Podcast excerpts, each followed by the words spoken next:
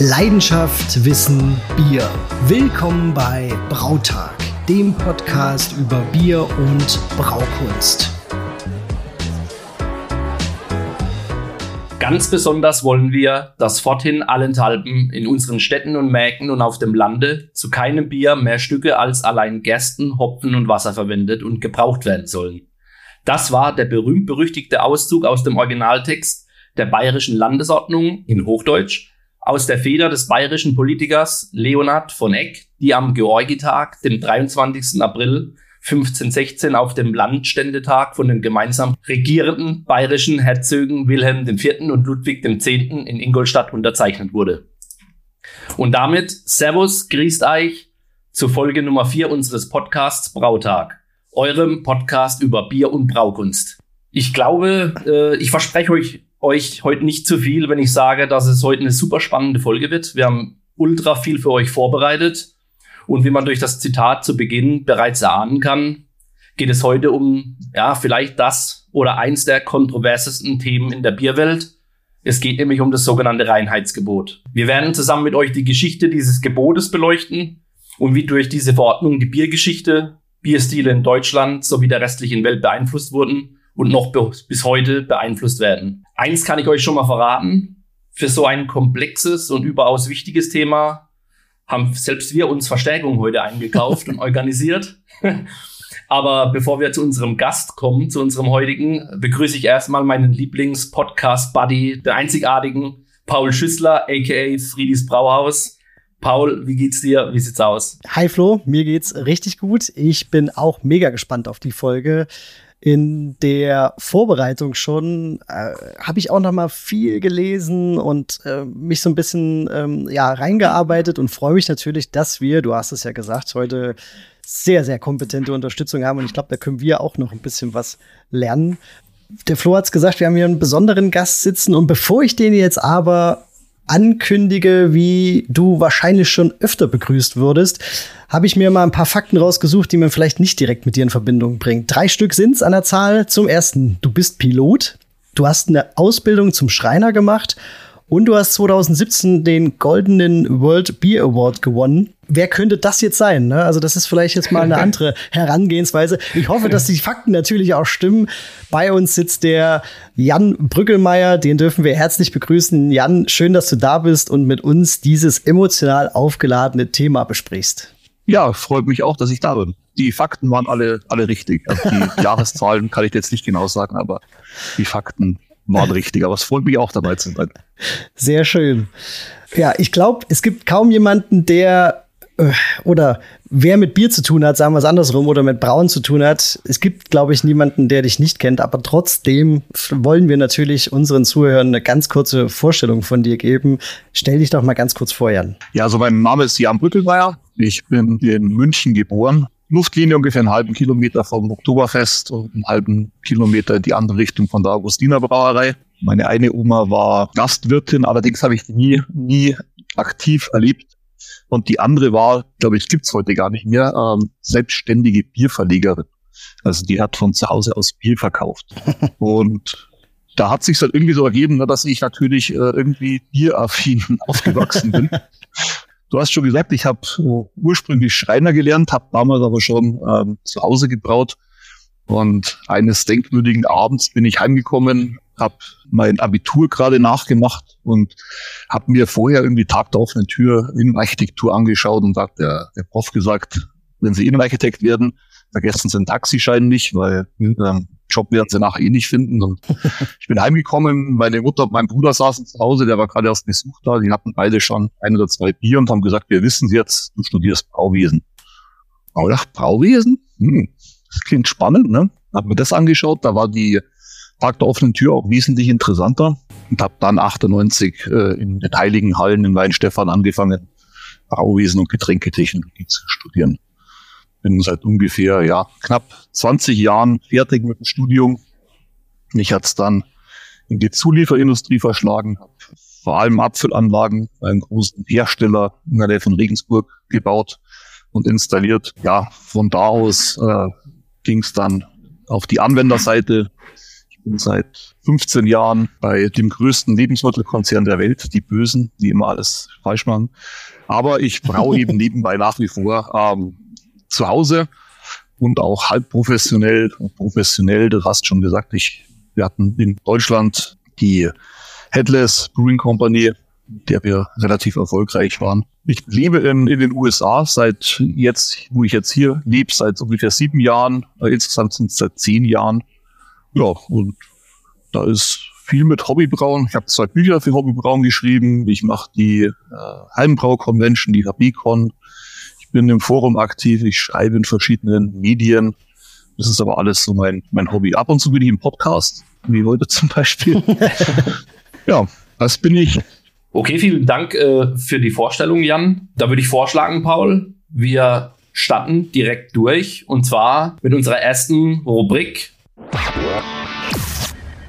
Zu süß, zu schlank, zu bitter, kein Schaum, oxidiert, kontaminiert. Hier kommt der Braudoc. Vielleicht noch mal ganz kurz für die Community zur Erklärung. Wir haben ja in einer der letzten Folgen das schon angeteasert, dass wir diese Rubrik Braudoc in Zukunft integrieren möchten. Hier kurz und knapp erklärt, äh, werden wir oder wollen wir Hörerbiere verkosten. Und zwar Hörerbiere, die aus Sicht des Brauers vielleicht noch nicht ganz perfekt sind. Genau da kommt eben unser Braudoc ins Spiel. Dann könnt ihr uns diese Biere schicken und wir nehmen uns diesen Bieren an. Das ist jetzt quasi für diese Folge zum ersten Mal geschehen. Da geht Dank raus an den Martin Becker aus der Pfalz. Der hat uns zwei Biere geschickt, einen dunklen Doppelbock und ein American Pale Ale. Um genau zu sein, ein Sierra Nevada Pale Ale Klon. Das gute Stück nennt sich Sierra Palantinado. Palantinado ist zu Deutsch Rheinland-Pfalz. Das heißt so die Hommage an eben diesen, dieses Sierra Nevada Pale Ale. 5,5% Alkohol. Das Ganze ist in einer 0,5 Liter Flasche. Martins Brauwerk. Schönes Etikett. Gebraut wurde das Ganze am 4.7.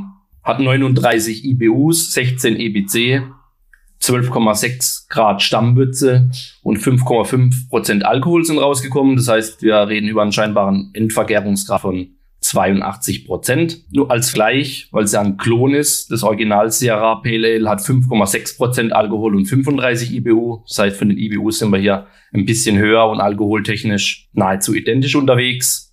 Wenn man das Ganze mit den BJCP Guidelines für American Pale Ale vergleicht, ist das, was der Martin hier gebraut hat, bezüglich aller relevanten Parameter in den Ranges. Er hat uns auch netterweise sein Rezept mitgeschickt. Da schaue ich auch noch kurz rein und gebe ein paar Infos durch, bevor wir es dann verkosten. Hopfen, wenn man mal Dr. Google bemüht und ein bisschen das Internet durchforstet für Sierra Nevada Clone Ale Rezepte, äh, für Klonrezepte, dann ist die Hopfung, die er hier gewählt hat, sehr ähnlich, also mit Magnum gebittert und Perle und mit Cascade dann eben auf der Aromaseite 30 Minuten vor Kochende und beim Flameout. Vergoren hat er das Ganze mit der Mangrove Jack Hophead M66. Ist jetzt vielleicht nicht unbedingt die klassische Wahl. Klassisch wäre eher WLP 001, also klassisch US 05. Die Hefe, die er hier eingesetzt hat, da ist vielleicht noch dazu zu erwähnen, das ist eine Trockenhefe und in dieser Trockenhefe sind auch Enzyme drin, die gut sein sollen für das Thema Biotransformation. Um genau zu sein, ist das in dem Fall das Beta-Glucosidase-Enzym, was zum Beispiel von Lalmont auch als Einzelprodukt zu kaufen gibt. Vergoren wurde das Ganze bei 20 Grad. Schüttung, hauptsächlich Pale Ale Malz. Ich denke, das ist nicht überraschend. Ja, um genau zu sein, bis auf 1,7 Prozent ist alles Pale Ale Malz in diesem Rezept und da eben aufgeteilt auf klassisches Pale Ale Malz und 11 Prozent Maris Otter und dann äh, noch mit 1,7 Prozent ein äh, relativ ja dunkles Karamellmalz von Irex, in dem Fall Crystal Ebony. Maischprogramm auch mit 65 Grad bei 30 Minuten und 74 Grad bei 30 Minuten angegeben. Wasser wurde das verwendet, was einfach aus der Leitung kommt. Ist in seinem Fall bezüglich ähm, Sulfat-Chlorid-Verhältnis eher auf der malzigen Seite unterwegs. Aber ich würde sagen, Paul, ich glaube, ich habe lang genug geredet, genug über das Rezept erzählt. Ich habe auch gehört, du hast es schon eingeschenkt, das mache ich jetzt auch mal. Ja, das konnte ich nicht ganz verheimlichen, ne? Also ich habe tatsächlich auch schon dran gerochen und ich habe auch schon einen Schluck genommen, während du es schön erzählt hast, Flo. Ich bin gespannt, was deine Eindrücke sind. Möchtest du dann anfangen oder? Ich kann gerne anfangen. Mhm. Also ich weiß nicht, wie es bei dir ist. Schaum sehr voluminös, ja, feinporig, Sieht ganz toll aus. Und super, super klar ist es bei mir. Also so eine ganz leichte Trübung hat es vielleicht, aber es ist so, so richtig golden bei mir im Glas. Mit so ganz leichten Orangetönen. Sieht super aus auf jeden Fall. Bei mir ähnlich. Nehmen wir, riechen wir mal daran. Mhm. Also im Prinzip das, was man erwartet, so leichte Kräuternoten, würzig allgemein mit so dezenten, ja, mit so einer dezenten Zitruscharakteristik. Vielleicht auch Zitrus-Testen-Charakteristik. Nehmen wir noch einen Schluck. Hat der Martin erwähnt, was ihn stört? Ich weiß es und ich sag's auch, genau. Das ist ja auch, mhm. das haben wir ja auch gesagt, das ist das Ziel, das soll keine Blindverkostung sein, deswegen auch die ganzen Infos ja. am Anfang.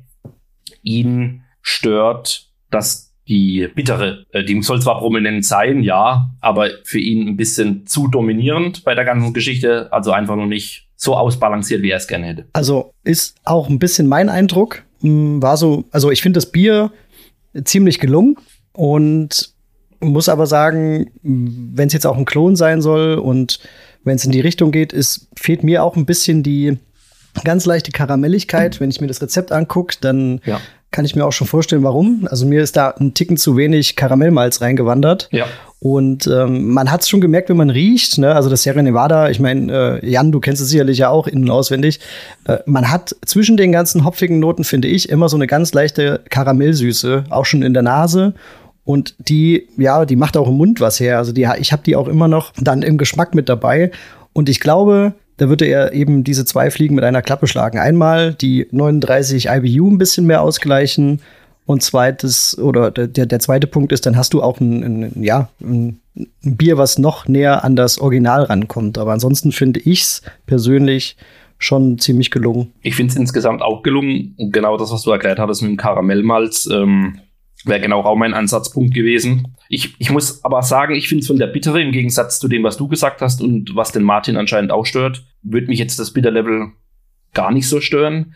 Mir fehlt mhm. eher auf der Körperseite und diese bis, also diese wahrnehmbare Restsüße, ähm, was ein Karamellmalz eben als Counterpart da reinbringt oder reinbringen kann. Das ist das, was ich eher da als Optimierungspotenzial sehe. Die Bittere an sich stört mich jetzt weniger, also finde ich eigentlich noch äh, okay. Ähm, wobei ein bisschen niedriger kann ich mir das natürlich auch sehr gut vorstellen. Aber ja, im Endeffekt geht es ja dann schon in Richtung in die Empfehlung.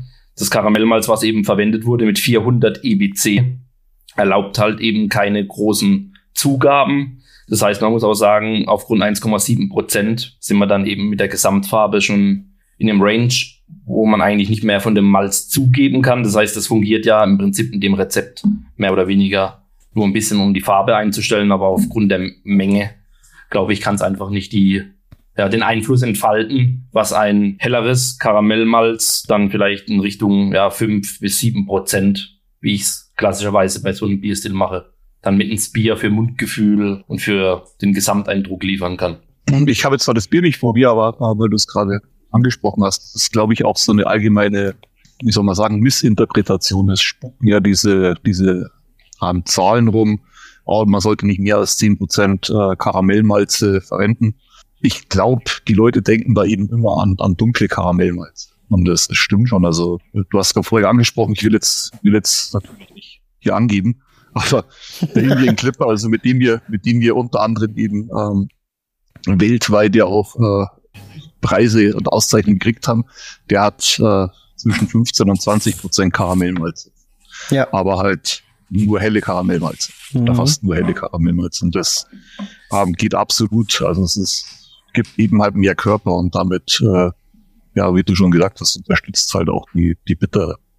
Würde ich keine Angst haben vor zu viel Karamellmalz, eher Angst haben vor zu dunklem Karamellmalz und dann zu viel also mir geht's auch so. Ich gerade in den IPAs, vor allen Dingen dann auch in den New England Style IPAs, da geizt sich halt auch wirklich nicht mit äh, Karamellmalzen, vor allen Dingen hellen Karamellmalzen. Und Flo, wenn wir da so drüber quatschen, und wir hatten, glaube ich, schon ein, zwei Folgen, wo wir es jetzt auch mal angesprochen hatten, du gibst da auch ordentlich was rein. Ne? Und ich ja. kann mir das halt auch gut vorstellen. Das ist ja auch ein, ja, das ist halt ein Pale Ale, was schon knackig ge gehopft ist. Und ich kann mir halt gut vorstellen, dass da ein bisschen mehr ruhig ausprobiert werden kann und ohne dass es zu süß wird. Vor allen Dingen, wenn ich so einen hohen Endverkehrgrad habe. Ne? Also 82 Prozent, glaube ich, hast du gesagt, ja. Flo.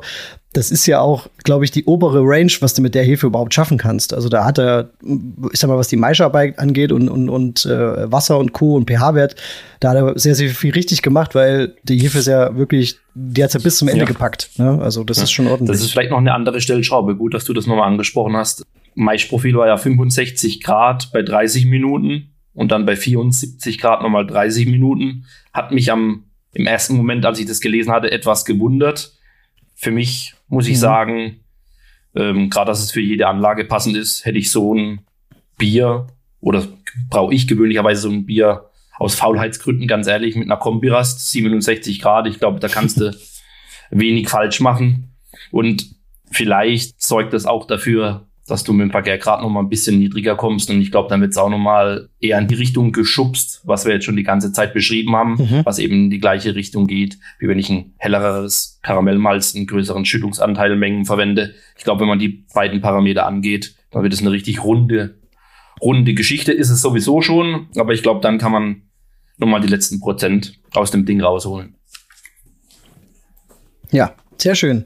Also das hat sich ja, oder das war jetzt mal eine echt, echt erste coole Folge Braudock, ne? Also das hat, das hat richtig Spaß gemacht. Haben wir, ich glaube, das ist eine, eine coole Idee, Flo, die wir da hatten.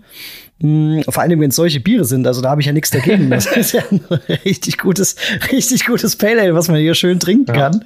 Ähm, und wo man dann wirklich, das, das kann man ruhig dazu sagen, wo man dann hier über, äh, ja, das ist ja schon meckern auf hohem ja, Niveau. Ja, ne? definitiv. Ne? Also bin gespannt, was uns da vielleicht noch erreicht, aber das war jetzt schon ja, ja sehr, sehr gut. An dieser Stelle dann vielleicht auch noch mal einen kurzen Aufruf in Richtung der Hörerschaft. Macht's wieder, Martin. Traut schickt euch. uns, schickt uns die Bierchen, wo ihr denkt, wo gibt's noch Stellschräubchen? Oder vielleicht eben auch aus der anderen Ecke kommt, ihr habt da ein Aroma drin, wo ihr euch keinen Reim drauf machen könnt. Schickt uns die Biere, gibt uns so in, viel Infos wie möglich an der Stelle und wir nehmen uns der Geschichte an. Wir haben Bock drauf mach mit. Also ich, ich finde die Rubrik verbesserungswürdig, weil ich muss Tipps geben und habe nichts von dem ja. ja. ja. Das wäre, das, das, hätte man, das hätte Martin ruhig noch machen können. Einmal halb um Globus geschickt, das Bier. genau. Oh Mann. Aber ich würde sagen, genug über Martins Bier geredet äh, jetzt geht's los mit dem Thema. Und der Flo und ich haben uns überlegt, oder auch mit dem, mit dem Jan zusammen, wir wollen den Jan natürlich dann auch löchern. Ne? Das ist ja auch ein Thema, wo der Jan, glaube ich, sehr, sehr viel drüber weiß, wo er sich einfach selber auch schon, ich glaube, in der einen oder anderen Diskussion online oder auch persönlich befunden hat. Und bevor wir damit aber einfach so, ich sag mal, mit der Tür ins Haus fallen, ist unsere Idee, dass wir ja eine gewisse Basis erstmal aufstellen und da uns die Geschichte rund um das Reinheitsgebot angucken. Und ähm, ich würde dann starten mit einfach nur Biergesetzen, Brauordnung und so weiter rund ums Reinheitsgebot davor, danach. Was war da los? Und der Flo guckt dann gleich noch mal ja über den Teich hätte ich jetzt fast gesagt, aber er guckt auf jeden Fall noch mal übers übers Festland, ob es da auch was Ähnliches gab. Das ist auch das Ziel, also einfach so eine grundsätzliche geschichtliche Einordnung. Fangen wir einfach mal an, um das Reinheitsgebot einzuordnen. Und da ergibt sich auch schon rein beim Begriff das erste Problem, denn die erste dokumentierte Verwendung des Begriffs Reinheitsgebot stammt erst aus dem Jahr 1918 in einer Abschrift des Bayerischen Landtags und nicht wie landläufig angenommen 1516 ne, oder um 1516.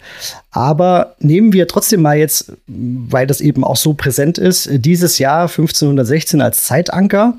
Ist dies die älteste Verordnung zum Thema, ja, welche Zutaten dürfen ins Bier? Eher nicht, denn es gibt noch viel, viel ältere Brauereigesetze oder Verordnungen oder wie auch immer man das nennen möchte. Als 1516 die Landesordnung, der Flo hat es vorhin vorgelesen, verkündet wurde, war die erste bekannte, also heute bekannte, sicherlich gibt es vielleicht auch noch ältere, wo die Quellen noch fehlen und vielleicht auch noch später auftauchen, aber die erste bekannte Verordnung, die war da schon mehr als 350, bald 360 Jahre in Kraft. Und hier ist zunächst ähm, Augsburg zu nennen. Am 21. Juni 1156 hat Friedrich Barbarossa der Stadt nämlich das Stadtrecht verliehen. Und da hat man auch gleich erstmal festgehalten, dass die Bierqualität hoch sein soll und äh, nichts, äh, ja, ich sag mal, schäbiges ausgeschenkt wird, sondern nur wohlschmeckendes Bier. War jetzt noch nicht genau in die Richtung, aber ähm, wenn man uns zum Beispiel auch, was ja auch immer wieder mit dem Reinheitsgebot einhergeht, die Beschränkung der Schüttung auf Gerste ist zum Beispiel auch schon viel älter. Hier stammt eine noch existierende Quelle aus dem Jahr 1302 oder 1303. Ich habe da unterschiedliche Zahlen gefunden. Auf jeden Fall befinden wir uns da in Nürnberg und hier wird die Herstellung von Bier im Satzbuch des Rates erwähnt und dabei gleich bestimmt, dass zum Bierbrauen eben nur Gerste und kein anderes Getreide verwendet werden darf, da die anderen Getreide dann zum Beispiel zum Backen vom Brot verwendet werden sollten. Weiter geht's dann zum Beispiel nach Eichstätt in Oberbayern 1319 wurde vom damaligen Fürstbischof ein Gesetz erlassen, das auch nur Gerste, Hopfen und Wasser zum Bierbrauen erlaubt. Weiter geht's dann auch schon mit dem, was sicherlich schon ein bisschen bekannter ist mittlerweile, dem Weimarer Braugesetz von 1348. Das schrieb dann zum Beispiel auch explizit Hopfen und Malz vor. Und Bevor ich da jetzt weitermache, aber gegen Ende des 14. Jahrhunderts enthielten die meisten Brauereiregeln oder Braugesetze, Brauverordnungen absolut die gleichen Zutaten wie das sogenannte Reinheitsgebot. Ne? Also wir hatten dann Gerste, Wasser und Hopfen auf jeden Fall drinstehen. Und weil es jetzt den Rahmen sprengen würde, wenn man alle einzeln anspricht. Aber ich möchte einfach noch mal so ein paar Beispiele nennen. Zum Beispiel dann gegen Ende 14. Jahrhundert München. Im Rheinland gab es was, Regensburg oder Landshut. Und wo wir uns auch noch auf jeden Fall mal umschauen sollten, ist, ähm, es wird ja oft gesagt, dass die Hefe nicht Teil der Verordnung ist da man einfach zu dieser Zeit sie noch nicht kannte und deswegen das nicht niedergeschrieben hat. Das stimmt aber so auch nicht ganz, denn wenn wir ähm, nach Bamberg gucken, da gibt's eine, eine viel ältere Verordnung, und zwar die Ungeldverordnung aus dem Jahr 1489. Und da wird eben genau Gerste, Hopfen, Wasser und Hefe erwähnt. Also ist auch so nicht ganz ähm, ja, belegbar. Aber wir nähern uns jetzt langsam dem Jahr 1516 und da ja, muss man jetzt sagen, wir können jetzt einen größeren Sprung machen. Im weiteren Verlauf wurde diese Verordnung immer weiter angepasst.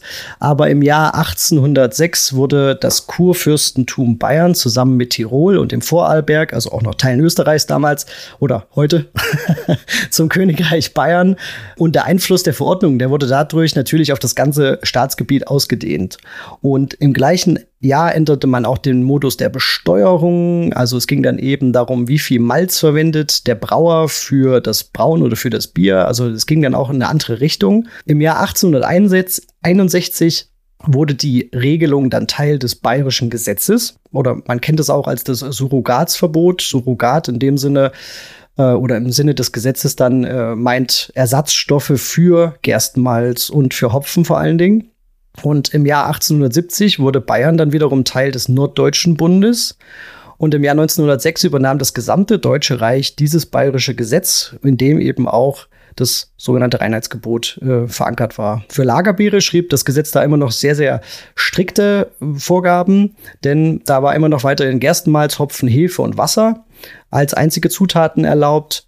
Aber man hatte das schon leicht aufgeweicht, nämlich für Ales oder obergärige Biere waren dann andere Malze und Zucker zum Teil erlaubt.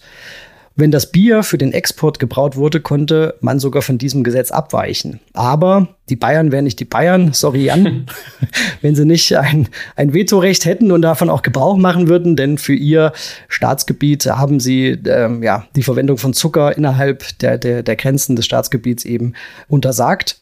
1923, also wir nähern uns langsam der, der Neuzeit, wurden dieselben Vorschriften in das neue Biersteuergesetz aufgenommen und 1952 als Gesetz in der neu gegründeten Bundesrepublik Deutschland erneuert.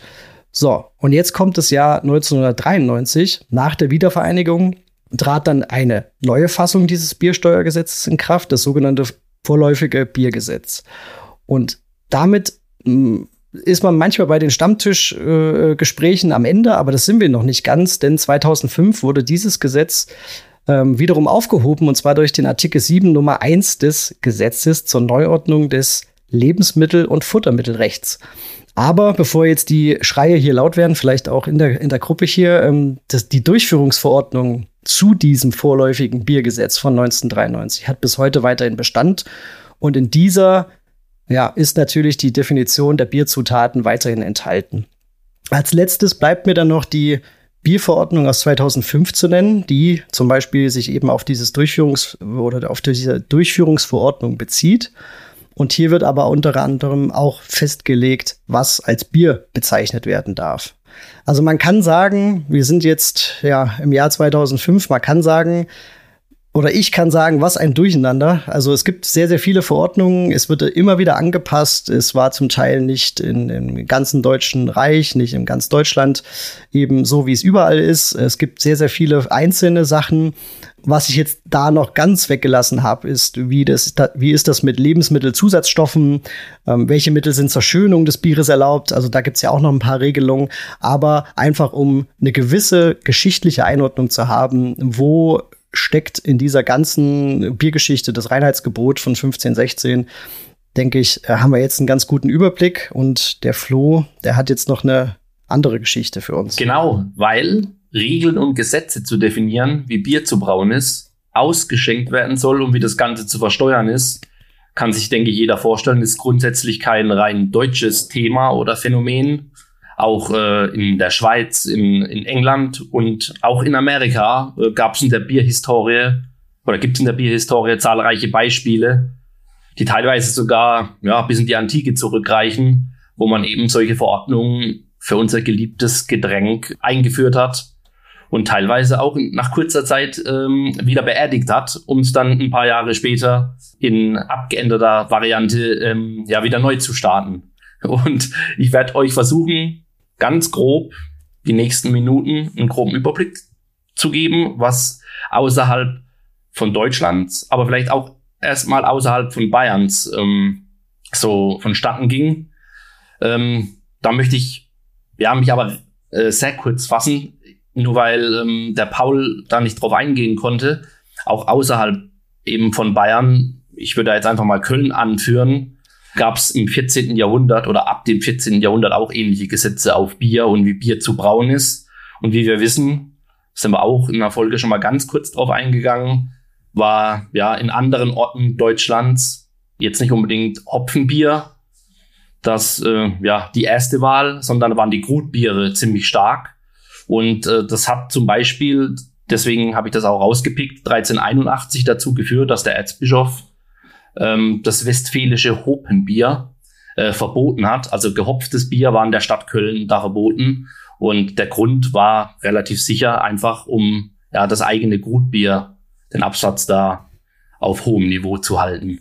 Das heißt, da sieht man schon, wenn man über den bayerischen Tellerrand hinaus guckt mit den ganzen Zahlen, Daten, Fakten, die der Paul aufgeführt hat, da gibt's noch einiges mehr. Das wird aber den Rahmen heute sprengen.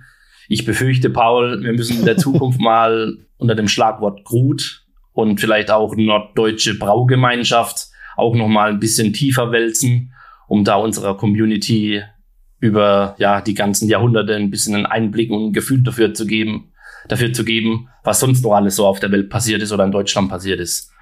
Aber, Sehr gerne, ja, ja, können wir machen. Aber das, das war's ähm, ja zum, zum zu Deutschland. In England ja gab es natürlich auch Gesetze ab dem 15. Jahrhundert. Über die englische Braukultur hatten wir ja auch schon einiges erzählt und dass die in manchen Jahrhunderten der restlichen Brauwelt weit voraus waren. Und ich meine, deswegen liegt es auch irgendwo auf der Hand, dass die genauso ähm, für ihre ganze Brauwirtschaft irgendwelche Regeln brauchten. Und der erste, der in der Richtung was gemacht hat, war König Edward IV. 1464 der hat äh, vorgeschrieben, dass Bier aus Malz, Hopfen und anderem Grünzeug herzustellen ist, das gut für den Körper des Mannes ist. Also man sieht nicht hundertprozentig das, was der Paul gesagt hat bezüglich der Beschränkungen, aber es geht schon so ein bisschen in die Richtung. Ähm, Im 15. Jahrhundert hat es dann durch niederländische Einwanderer endlich der Hopfen auch auf die Insel geschafft und wurde ab dem Zeitpunkt in der Grafschaft Kent dann angebaut. Und das hat auch zu der denke ich, relativ bekannten historischen Abgrenzung zwischen Ales, also quasi Bier ohne Hopfen, und, ähm, und Bier, also englisch geschrieben, äh, geführt, was dann eben mit Hopfen war. Und das hat 1484 die Stadt London dazu veranlasst, um so ein bisschen die Konkurrenz zwischen der Ale-Brauer und der Bierbrauer ja, abzugrenzen, dass man für die Ale-Brauer vorgeschrieben hat, dass Ales ab 1484 nur noch aus Wasser, Malz und Hefe herzustellen sind. Das heißt, man könnte eigentlich auch vereinfacht sagen, es war eine Art ja, Ale-Reinheitsgebot, was es da gab. Was der Paul vorhin gesagt hat über Deutschland, äh, als er die ganze Geschichte Revue hat passieren lassen, das könnte man eigentlich auch genauso über England sagen. Also alleine, was da am 19. Jahrhundert an Biergesetzen erlassen wurde und dann wieder verändert und gecancelt wurde. Also da könnte man zwei Stunden darüber erzählen. Ich versuche euch da die wichtigsten mal näher zu bringen. 1802 gab es den Beer Dutty Act und das war an dieser Stelle, Flo, auch noch mal ganz kurz Werbung im, im, im, im eigenen Bereich hier quasi.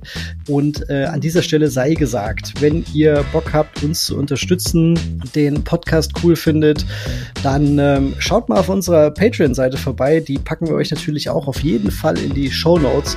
Und ähm, wir haben uns drei Level überlegt. Da gibt's coole Angebote, da gibt's coole Vorteile für euch und ähm, so sind irgendwie, schlägt man zwei Fliegen mit einer Klappe. Ihr supportet uns und könnt vielleicht zum Beispiel auch noch sparen. Es gibt äh, Codes für ähm, beliebte Online-Shops, mit denen wir jetzt zusammenarbeiten. Es gibt so ein bisschen Zusatzcontent, Community-Chat und vieles mehr. Also schaut gerne mal vorbei bei uns. War dann in England der, ja, der Startpunkt, dass nur noch Malz, Hopfen und Wasser für Bier erlaubt war. Das heißt, Rohfruchtzusätze wurden ausgeklammert und auch andere ja, Bierkräuter neben dem Hopfen. Das heißt, auch hier muss man sagen, auch eine Art Reinheitsgebot für England, was ab 1802 gegolten hat. Bei den Distillern kann man vielleicht noch hinzufügen, da wurden die Rohfruchtzusätze schon fast 200 Jahre vorher ausgeschlossen. Bei den Bierbrauern hat es einfach ein bisschen länger gedauert anscheinend. Dann gab es noch den Beer License Act 1830. Mit dem wurde die Biersteuer aufgehoben und stattdessen wurden ab dem Zeitpunkt die Rohstoffe besteuert. Hauptsächlich eben der Hopfen und der Malz. Und wie schon gesagt, da, da, war, da war viel los. Zwischen 1802 und 1870 gab es beispielsweise Größenordnung zehn unterschiedliche Gesetzesänderungen und Steueränderungen, wo es nur um das Thema Zucker ging. Mal war es insbesondere für die Porterbrauer erlaubt, Zucker zu verwenden und dann mal wieder nicht der wurde hier auch verstärkt eingesetzt, um die Biere einzufärben. Und ja, letztendlich kam dann die Zeit ab 1862, da ja, wurden immer mehr Ausnahmen eingeführt, sage ich jetzt mal. Ab 1862 wurden die Zölle auf den, auf den Hopfen aufgehoben und das Verbot auf Hopfenersatzstoffe, also Extrakte und Co. wurden aufgehoben.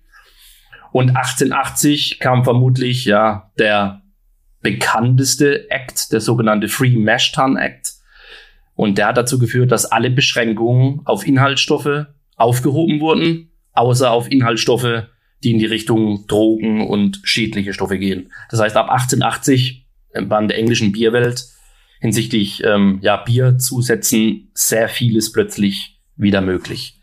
Und das kann sich, denke ich, auch jeder vorstellen. Das fanden vielleicht nicht alle so cool. Und es hat 1886 dazu geführt, dass eine Organisation gegründet wurde, die nannte sich The Pure Movement in Kent. Und die haben sich eben zum Ziel gesetzt, äh, einen Gesetzesentwurf anstatt zu bringen, der eben für reines Bier wirbt und dass alle Biere, die nicht rein sind, sollten eine Warnung auf dem Etikett bekommen. Das ist nie durchgegangen, das Gesetz. Aber ich finde es sehr, sehr spannend. Also, wenn man sich jetzt nochmal in Erinnerung ruft, was der Paul vorhin erzählt hat, ab wann es den Begriff Reinheitsgebot in Deutschland gibt, 1918. Die Engländer haben einen ähnlichen Begriff, sage ich jetzt mal, Ende vom 19. Jahrhundert, zumindest auch schon versucht an Stadt zu bringen oder anders formuliert. Teile der ja, Bierenthusiasten haben das zumindest als Anspruch gehabt, dass es sowas in die Richtung gibt. Aber wie gesagt, wurde nie verabschiedet und das Gegenteil ist eigentlich eingetreten, dass ab 1880 bezüglich Zutatenvielfalt in der englischen Bierkultur mehr möglich war als Anfang vom 19. Jahrhundert. Und dann, ja, weil es auch super spannend ist, machen wir noch einen ganz kurzen Blick nach Amerika, weil da gab es auch einen Zeitraum, und zwar, um genau zu sein, circa 40 Jahre zwischen 1887 und 1912. Da kam es fast zu einem sogenannten amerikanischen Reinheitsgebot. Das wurde aber auch nie so genannt. Das ist bekannt in der Literatur unter dem Turner Adulteration Bill. Adulteration heißt Verfälschung zu Deutsch. Wie gesagt, da kam es fast zu einem sogenannten amerikanischen Reinheitsgebot. Und warum? Das kann man sich so erklären. In den 1840er bis 1860er Jahren wurde, wie wir schon drauf eingegangen sind, das Lagerbier nach bayerischer Art immer beliebter in der neuen Welt. In dem Zeitraum hauptsächlich die dunklen und die waren eben All Malt Biere, also nur mit Malzverwendung, keine Rohfrucht. Anfang der 70er Jahre, wie wir in der Pilzfolge drauf eingegangen sind, kam dann das Pilsner, die Pilsnerwelle nach Amerika und hat sich in relativ kurzer Zeit zum beliebtesten Getränk der jungen Nation entwickelt und wurde in dieser Entwicklungsphase, wo das Pilz immer größer wurde, aber gleichzeitig durch das sogenannte American Adjunct Lager ergänzt und dann auch abgelöst. Und man kann sich da eins, eins ähm, ableiten. Die amerikanische Malzindustrie, die hatte Jahre hinter sich, wo es ja nur nach oben ging. Und solange es All-Malt-Biere sind, ist es ja alles cool, weil dann partizipieren sie ja auch von dem Erfolg der Brauindustrie wo aber eben diese American Adjunct Lagers, wo eben zu größeren Schüttungsanteilen Reis und Mais im Spiel sind, da haben sie halt nicht mehr so viel vom Kuchen abbekommen. Und das hat, äh, wenn man die Literatur so ein bisschen wälzt, anscheinend dazu geführt, dass die sich nicht anders zu helfen wussten und haben Lobbyisten in Washington engagiert, die sich eben für ihre Interessen einsetzen. Und das hat am Ende zu diesem Turner Adulteration Bill geführt. Das waren zwei Gesetzesentwürfe, die im Prinzip auch Bier auf die vier Grundrohstoffe reduzieren wollten. Das heißt Rohfrucht ausschließen. Aber auch hier, ähnlich wie in England mit dem Pure, ähm, Pure Movement, hat sich das eben nie durchgesetzt. Das heißt, nur knapp hat es ein amerikanisches Reinheitsgebot gegeben. Und äh, ein Strich kann man, denke ich, darunter ziehen. Dass das nicht passiert ist, hat definitiv auf die weitere Bierhistorie global einen sehr großen Einfluss gehabt weil wie wir alle wissen, ein sehr hoher Prozentsatz der Biere, die weltweit konsumiert werden, sind letztendlich die Ableger vom American Adjunct Lager, also haben Reis und Mais. Und wenn damals eben das, sage ich mal, in Amerika ausgeschlossen worden wäre, kann man davon ausgehen, dass es heute eben anders wäre. Aber ja, ich würde sagen, belassen wir es dabei. Man könnte da noch stundenlang weiter erzählen, weil auch zum Beispiel, ich hatte es vorhin kurz erwähnt, in der Schweiz ähm, gibt es da auch ein paar Besonderheiten, die man unter dem Deckmantel Reinheitsgebot verkaufen könnte. Aber ja, das können wir vielleicht in der Zukunft an irgendeiner anderen Stelle für euch einbauen. Und weil wir ja jetzt schon ein bisschen zeitlich fortgeschritten sind und wir schon ein Bier trinken durften, Flo, würde ich sagen, wir machen uns jetzt einfach mal ein Bierchen Idee. auf, oder? Wir haben uns natürlich überlegt, was passt jetzt heute zu diesem Thema? Und wir haben uns nicht abgesprochen. Ich bin gespannt, was ihr euch ausgesucht habt. Und ich würde sagen, der Gast darf anfangen. Jan, was hast du denn im Glas? Ja, also ich habe ja praktisch erst äh, kurz nach Mittag hier in Amerika und deshalb trinke ich ein Sam Adams Chester Haze. Das ist ein New England IPA von äh, Samuel Adams, aber es ist ein alkoholfreies äh, New England IPA. Sehr gut. Und ist wirklich, wirklich äh, extrem äh, frisch und extrem spritzig und trinke ich so ganz gerne. Also ich habe ja, wer mich kennt, ich habe ja äh, mir ein bisschen ein Abenteuer aufgehalst hier mit äh, Land und Pferden und äh, Zeug und bin meistens relativ äh, geschäftig hier mit äh, Traktorfahren und, und, und Pferde ausmisten und so weiter. Und da ist so ein alkoholfreies Bier wirklich hervorragender Durchstößer. Sehr schön. Und wenn ich jetzt äh, richtig hingehört habe, Flo, da ist doch schon wieder ein Korken rausgeflogen, ja, oder? Ähm, ich meine, wenn wir eine Einheitsgebotsfolge haben und wenn man mich ein bisschen kennt, liegt es auf der Hand, dass ich nicht unbedingt, auch wenn ich die auch sehr gerne habe, kein Bier trinke, ähm, das jetzt unbedingt unter das Thema Reinheitsgebot fällt. also ich habe ein, ich hab ein selbstgebrautes, ähm, das, dem habe ich den Namen gegeben, Everything Tastes Better with Bread, also mit äh, Brettanomyces. ähm, das ist ein mischvergorenes Bier, also also kein Sauerbier, ist mit einer Saccharomyces und einer Brett und einer Brett co-fermentiert. Ansonsten sind die klassischen Zutaten drin, außer dass eben im äh, Whirlpool auch äh, Thymian, Salbei und Rosmarin aus dem eigenen Kräutergarten von meiner Frau reingekommen ist. Mit den drei Kräutern braue ich sehr, sehr gerne. Seit ich vor ja, einigen Jahren den Stone Collab getrunken hatte mit äh, Victory und Dogfish Head, das Saison de Buff. Also da war es eben in Saison mit den gleichen Kräutern. Und ich mag die Kombi unglaublich, vor allem wenn es mit Hopfen interagiert.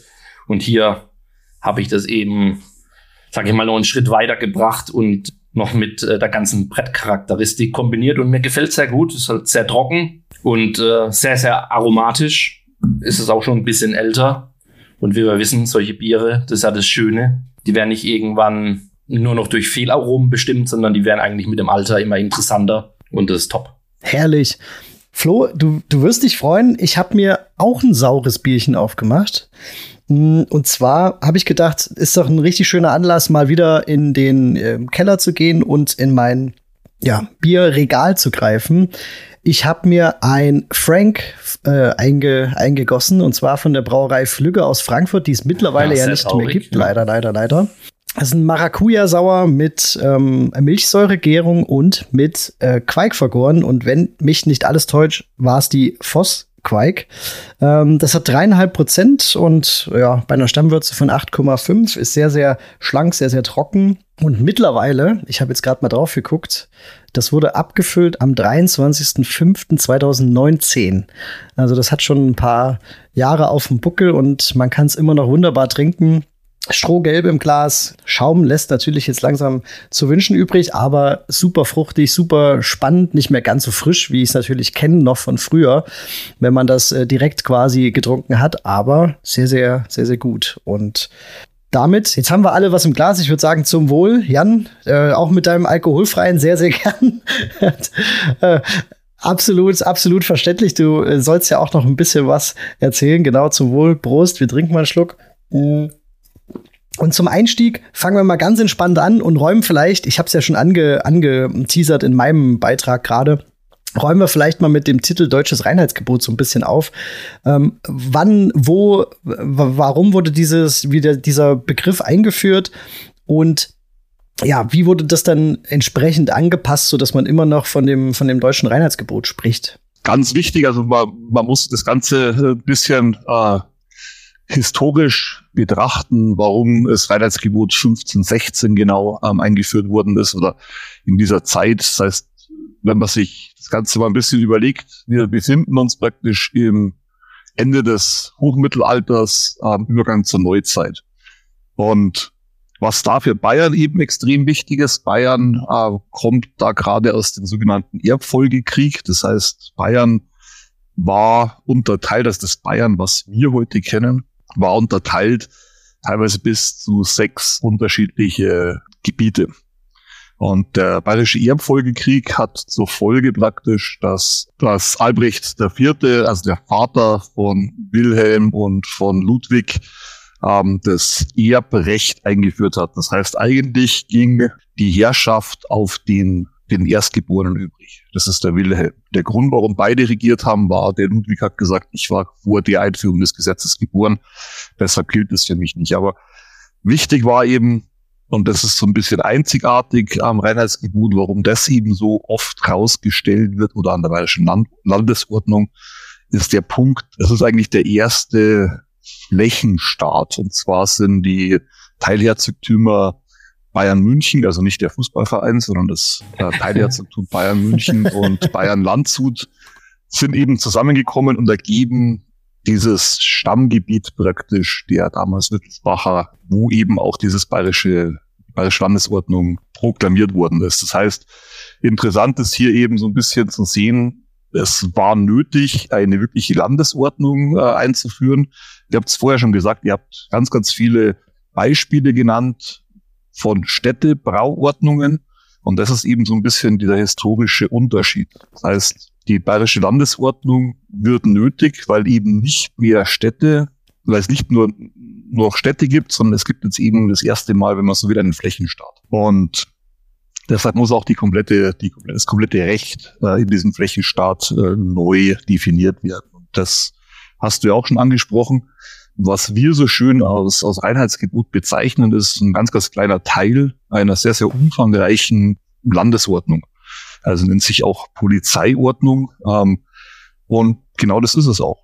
Es regelt eigentlich so Sachen wie Mord, Totschlag, äh, Zauberer, Hexen.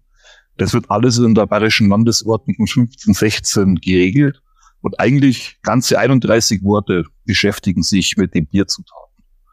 Und ist immer lustig, weil äh, ich, ich sage das immer so leicht herausfordernd natürlich, wenn Leute sagen, bei uns äh, wird nur nach dem bayerischen Reinheitsgebot gebraut, sage ich jemand, Hexen auch noch angezündet und so, Mörder aus dem, äh, an Galgen, weil das letztendlich, äh, ja, es, es ist der restliche Teil.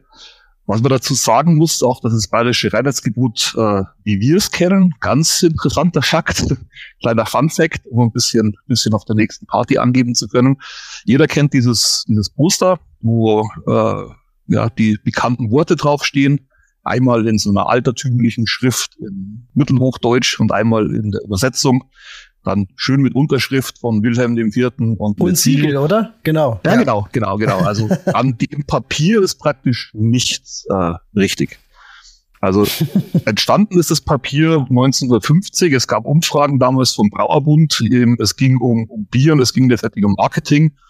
Und das Ganze ist von einem ähm, Herrn Hermann Müller in Lanz, äh, in Lanz sage ich schon, in Augsburg designt wurden und ist wirklich eine reine Werbemaßnahme. Also nicht mal das Siegel ist das Siegel von äh, Wilhelm IV., auch die Unterschrift ist nicht die richtige. Also wirklich an diesem Papier ist gar nichts. Und es ist so schön, weil das wird so ein bisschen als äh, erfundene Tradition gehandelt. Also es ist praktisch, man tut so, als wäre das das traditionelle Papier. Und ja, das Original sieht komplett anders aus. Das Original ist eben auch bloß Teil Teil eines Buches, also es ist ein komplettes Buch. Und da gibt es eine Seite, die sich damit beschäftigt. Ähm, um das Ganze einzuordnen, warum das Ganze geschehen ist, ich habe es gerade schon gesagt, das ist der, der Flächenstart. Das andere ist, dass wenn wir in diese Zeit zurückgehen, das ist unter anderem auch die Zeit zum Beispiel Jakob Fuggers. Also es ist die Zeit der, der, wie soll man sagen, des, des Fernhandels. Also der, der Fernhandel nimmt zu und das ist letztendlich auch ein Grund, der in Bayern wichtig war, warum man, ich sag mal, das, das, die Qualität des Biers regeln wollte. Ganz einfach, Bayern war vor allem damals bekannt für Wein und Bayern war damals nicht bekannt für Bier, eher negativ bekannt für Bier. Und für schlechtes Wilhelm, Bier. Ja, für schlechtes Bier. Okay. Für schlechtes Bier, genau. Und Wilhelm IV. wollte letztendlich äh, da auch seine Steuereinnahmen sichern. Weil vorhin ist angesprochen worden, bei in England, äh, in vielen Teilen der Welt war es üblich, nicht das Bier zu besteuern, sondern die Rohstoffe zu besteuern. Ähnlich war es in Bayern eben auch. Also ja, früher, äh, später hieß es dann Malzaufschlag. Auch die Umgeldordnung ist letztendlich, äh, dieser Begriff Umgeld kommt daher. Ist aber das Problem natürlich, wenn das Bier scheiße ist und die Leute das Bier importieren, dann kriege ich nichts ab von dem, von dem Steuerkuchen, weil ich ja die, die Rohstoffe besteuere. Das heißt, es hat schon was mit Qualität zu tun, das muss man ihm lassen, ähm, dem Wilhelm. Aber letztendlich hat es damit zu tun, er wollte das Bier aufwerten, um die Steuereinnahmen zu sichern. Das sieht man auch daran, das hat nämlich so eher schlecht als recht äh, funktioniert. Sieht man auch daran, dass 1553 äh, eigentlich ein viel, viel interessanteres Gesetz in Kraft getreten ist, nämlich das sogenannte Sommerbrauverbot, das bis in die 1850er gegolten hat. Das heißt, früher haben Brauereien wirklich nur in den Wintermonaten gebraut. In den Sommermonaten haben sie zugehabt. Das ist eigentlich für die Brauwirtschaft viel, viel einschneidender gewesen. Interessiert aber heute keinen mehr, weil damit kann man Geld machen. Das ist kein, kein, kein Marketing-Gag mehr. Ist spannend, aber äh, du hast vorher gesagt, also wo, wo, wo galt das Ganze, ist ein relativ kleiner Teil von dem, was wir heute Bayern nennen, ist eben der Teilherzogtum Bayern Landshut und Bayern München ähm, in denen das, das bayerische Reinheitsgebot, es so schön heißt, äh, gegolten hat. Und du hast auch angesprochen, Grutbier Köln ist letztendlich genau derselbe Punkt. Äh, warum in Köln damals das Hopfenbier verboten worden ist, ist, weil der Erzbischof das sogenannte Grutrecht hatte. Das heißt, der hat seine Steuern gemacht, indem er die Grut verkauft hat. Und ähnlich kann man das Reinheitsgebot auch einordnen. Also es geht um Steuereinnahmen primär. Sieht man auch daran, dass eigentlich der größte Teil vom Reinheitsgebot geht um, um den Bierpreis oder um, also nicht das Reinheitsgebot ist die, der Landesordnung in dem Teil, wo es um Bier geht, da geht es um den Bierpreis. Was ein weiterer wichtiger Punkt ist, ist äh, vielleicht hier heute wieder aktuell, was man sich auch äh, überlegen muss in der Zeit, wo wir uns befinden, äh, sind wir in, in Deutschland in der sogenannten kleinen Eiszeit. Das heißt, Bayern ist eigentlich Weidenland. Glaubt man heute gar nicht mehr. Sieht man aber noch in alten, in alten Städten. Also es ist, ich bin relativ viel unterwegs gewesen früher im Mühldorfer Raum und da gibt's in, am Inn noch viele alte Städte, die Straßennamen haben wie Weinleite am Weinberg und so weiter. Aber durch die Verschiebung in der kleinen Eiszeit hat sich halt der, der Weinanbau nach Norden, äh, nach Süden verschoben, Entschuldigung. Und es gab halt keinen Wein mehr, also wurde immer mehr Bier importiert und da eben entsprechend die Steuereinnahmen, die wieder weggebrochen sind. Was man auch sagen muss, natürlich durch die kleine Eiszeit äh, hat es mehr Hungersnöte gegeben. Also es hatte Zeit, wenn man mal Hungersnöte sich anschaut, die sich da in dieser, in dieser Zeit abspielen, in diesem Bereich. Das heißt, es hat eigentlich kein Gerstengebot, sondern ein Weizenverbot. Also es war, man wollte den Weizen aus Brutgetreide sichern. Mit dem Roggen bin ich mir nicht ganz sicher, weil es gibt ja viele, die bringen ein Roggenbier raus und behaupten, das ist ihr altes traditionelles Rezept. Roggen spielt zwar im, im Brauwesen früher eine Rolle, also wurde auch verbraut. Es war aber scheinbar so, dass Roggenbier nicht wirklich hoch angesehen war. Mag damit zusammenhängen, dass halt äh, über Roggen und übers Mutterkorn dieser Egotismus eine große Rolle gespielt hat. Kann man heutzutage auf Bildern sehen, zum Beispiel von, von Bruegel, ähm, diese typischen mittelalterlichen Szenen, wo immer Leute rumrennen, die keine Beine mehr haben oder keine Arme mehr. Das ist äh, durch den Egotismus, also durch die, den Mutterkorn äh, hervorgerufen. Und es gibt so ein paar Aufzeichnungen, zum Beispiel so, wenn man will, äh, Steuern, den Zehnten bezahlen oder sonst irgendwas. Da ist immer so, dass Roggenbier wesentlich schlechter bewertet wird als Gersten oder Weizen. Jo. Jan, du hast ja äh, angesprochen, man sagt ja auch dazu Anti-Weißbier-Gesetz. Ähm, was steckte da dahinter? Du hast ja auch die, die Wittelsbacher angesprochen. Es gibt ja auch dieses äh, ähm, Wittelsbacher Monopol. Wie hat sich das ausgewirkt und war das auch ein Grund oder interpretiert man das jetzt später rein, dass man gesagt hat, äh, da stand ganz, ganz explizit nicht drin oder nichts, nichts von anderem Malz drin, sondern von eben Gerste? Ja, der ganz, ganz große Witz, wenn man jetzt den Begriff Reinheitsgebot sich mal auf der Zunge zergehen lässt, würde ja heißen, dass alle anderen Biere letztendlich unrein sind.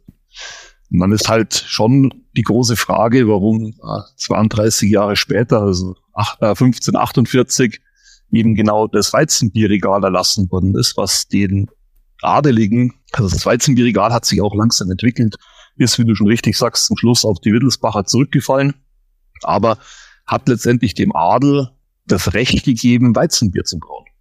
Das heißt, wenn alle anderen Biere schmutzig wären und eben nicht rein, ist die große Frage, warum der Adel unbedingt dann Weizenbier brauen wollte. Der Grund ist letztendlich mehr im Sommerbrauverbot zu sehen als im, im, im Reinheitsgebot, weil nämlich das Sommerbrauverbot natürlich für Weizenbiere nicht gegolten hat. Mhm. Das heißt, wenn ich frische Biere trinken wollte, hat dann gleichzeitig ein anderes Gesetz erlassen, nämlich dass alle Gastwirte im Reich Weizenbier ausschenken müssen. Das heißt, wenn ich frisches Bier trinken wollte, konnte ich nur Weizenbier trinken, das nur der Adel brauen durfte. Und erwiesenermaßen hat äh, der bayerische Staat damit bis zu 30 Prozent, äh, in manchen Jahren sogar mehr, seines Staatshaushalts äh, bestritten mit dem Weizenbierregal. Okay. Mich würde noch ein Thema interessieren. Ich meine, so ein, so, ein, so ein Gebot einzuführen, 15, 16, ich meine, ähm, kann man sich ja schwer vorstellen, wie die Leute dort gelebt haben aus heutiger Brille. Ja, so ein Gesetz oder eine Verordnung ist ja die eine Sache. Aber wie konnte da überhaupt sichergestellt werden oder anders formuliert, wurde da überhaupt sichergestellt, dass es auch eingehalten wird? Ja, also es ist, ist eine interessante Frage und da, da kommt auch gleich äh, eine weitere Regelung zum Tragen, die wenigsten Leute ähm, auf dem Schirm haben. Es wurde nämlich unter anderem auch untersagt, Nachgüsse zu geben. Das heißt, in, in Bayern war ganz lange eigentlich, ja, wie soll man sagen, vor der Würze Biere die, der Standard. Und man hat letztendlich, äh, wenn man so will, im, im Partykill-Verfahren äh, gebraut. Man hat die Nachgüsse aufgehoben und hat aus den Nachgüssen ähm, sogenannte Dünnbiere gebraut, die man an die Bevölkerung, an Arme oder halt an die Arbeiter abgegeben hat. In manchen Städten, wie zum Beispiel Bamberg, war es sogar erlaubt, dass die verkauft werden durften, aber es gab sehr, sehr viele Regelungen. Es durfte nur der Brauer direkt verkaufen, durfte es nicht an den Gastwirt verkaufen und der dann verkaufen. Und der ganze Hintergrund, warum ich das erzähle, ist letztendlich die Gesetze des Reinheitsgebuts, aber auch des Sommerbrauchverbots und auch die Besteuerung sicherzustellen. Weil der Punkt ist, wenn ich sage, du musst so und so viel Malz verwenden, und das waren die ganzen Brauchordnungen, die haben genau vorgeschrieben, wie viel Malz in der Schüttung sein musste und wie viel Bier daraus gewonnen werden durfte, ist das relativ leicht zu handhaben, weil ich habe äh, unter anderem, es gibt unterschiedliche Modelle, aber zum Beispiel waren die Mühlen unter Verschluss. Das heißt, ich musste mein Malz zur Mühle bringen, da wurde es gemahlen und da wird wirklich festgestellt, wie viel Malz ich mahlen habe lassen, so viel Steuern habe ich gezahlt. Wenn ich jetzt nur vor der Würze Bier brauen darf, ist es relativ leicht äh, zu regeln. Wenn ich aber Nachgüsse gebe, verfälscht es das Ganze. Das ist der Grund. Also es gibt zum Beispiel in, in München den sogenannten Kreusling, der anteilsmäßig aus Dünnbier einen wesentlich größeren Anteil äh, eine Rolle gespielt hat als das Münchner Bier praktisch, als das Vorderwürze Bier. Aber von dem kennt man nicht mal mehr das wirkliche Rezept. Also man kennt ein paar, äh, paar Teile der Rezepte. Man kann sich das zusammenschustern. Man weiß zum Beispiel, dass Rosmarin drin war. Sehr lustig. Ne? Ich habe vorhin gesagt, das ist Rosmarin und auch wegen Reinheitsgebot. Aber diese dünnen Biere sind praktisch fast ausgestorben in, in, in Deutschland eben aus, aus dem Grund praktisch, weil es wirklich eine, eine, eine eigene Bierart war, wenn man so will.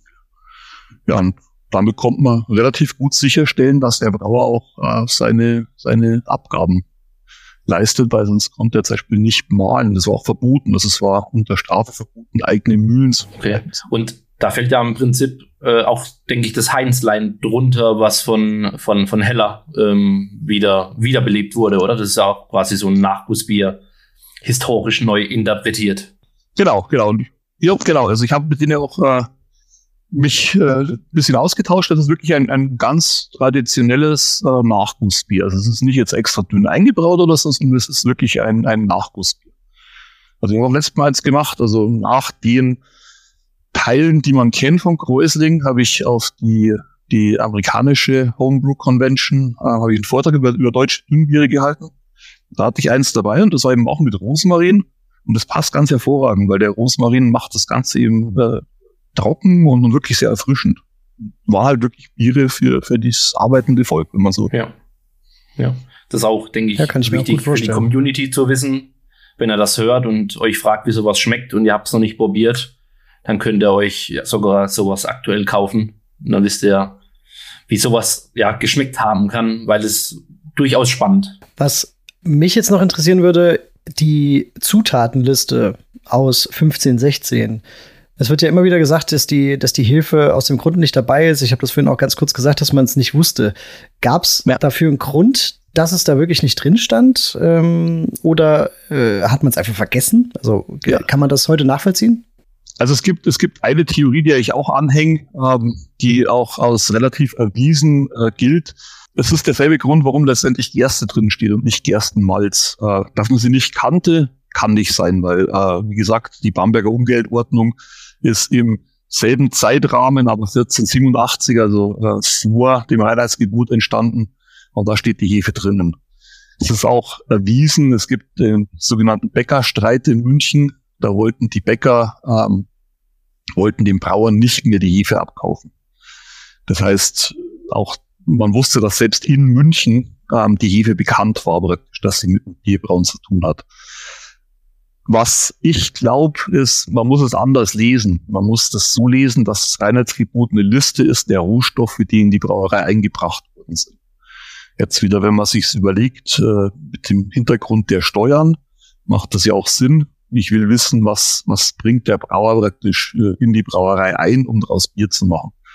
Und nach dem damaligen Verständnis ist die Hefe praktisch aus dem Nichts entstanden. Die Idee praktisch, dass Hefe, dass Hefe vorher vorhanden sein mussten, sich dann nur vermehrt. Ah. Das sind ja Sachen, die auf Pasteur und auf, auf, auf Koch, auf die Kochschen Postulate zurückgreifen. Mhm. Aber mhm.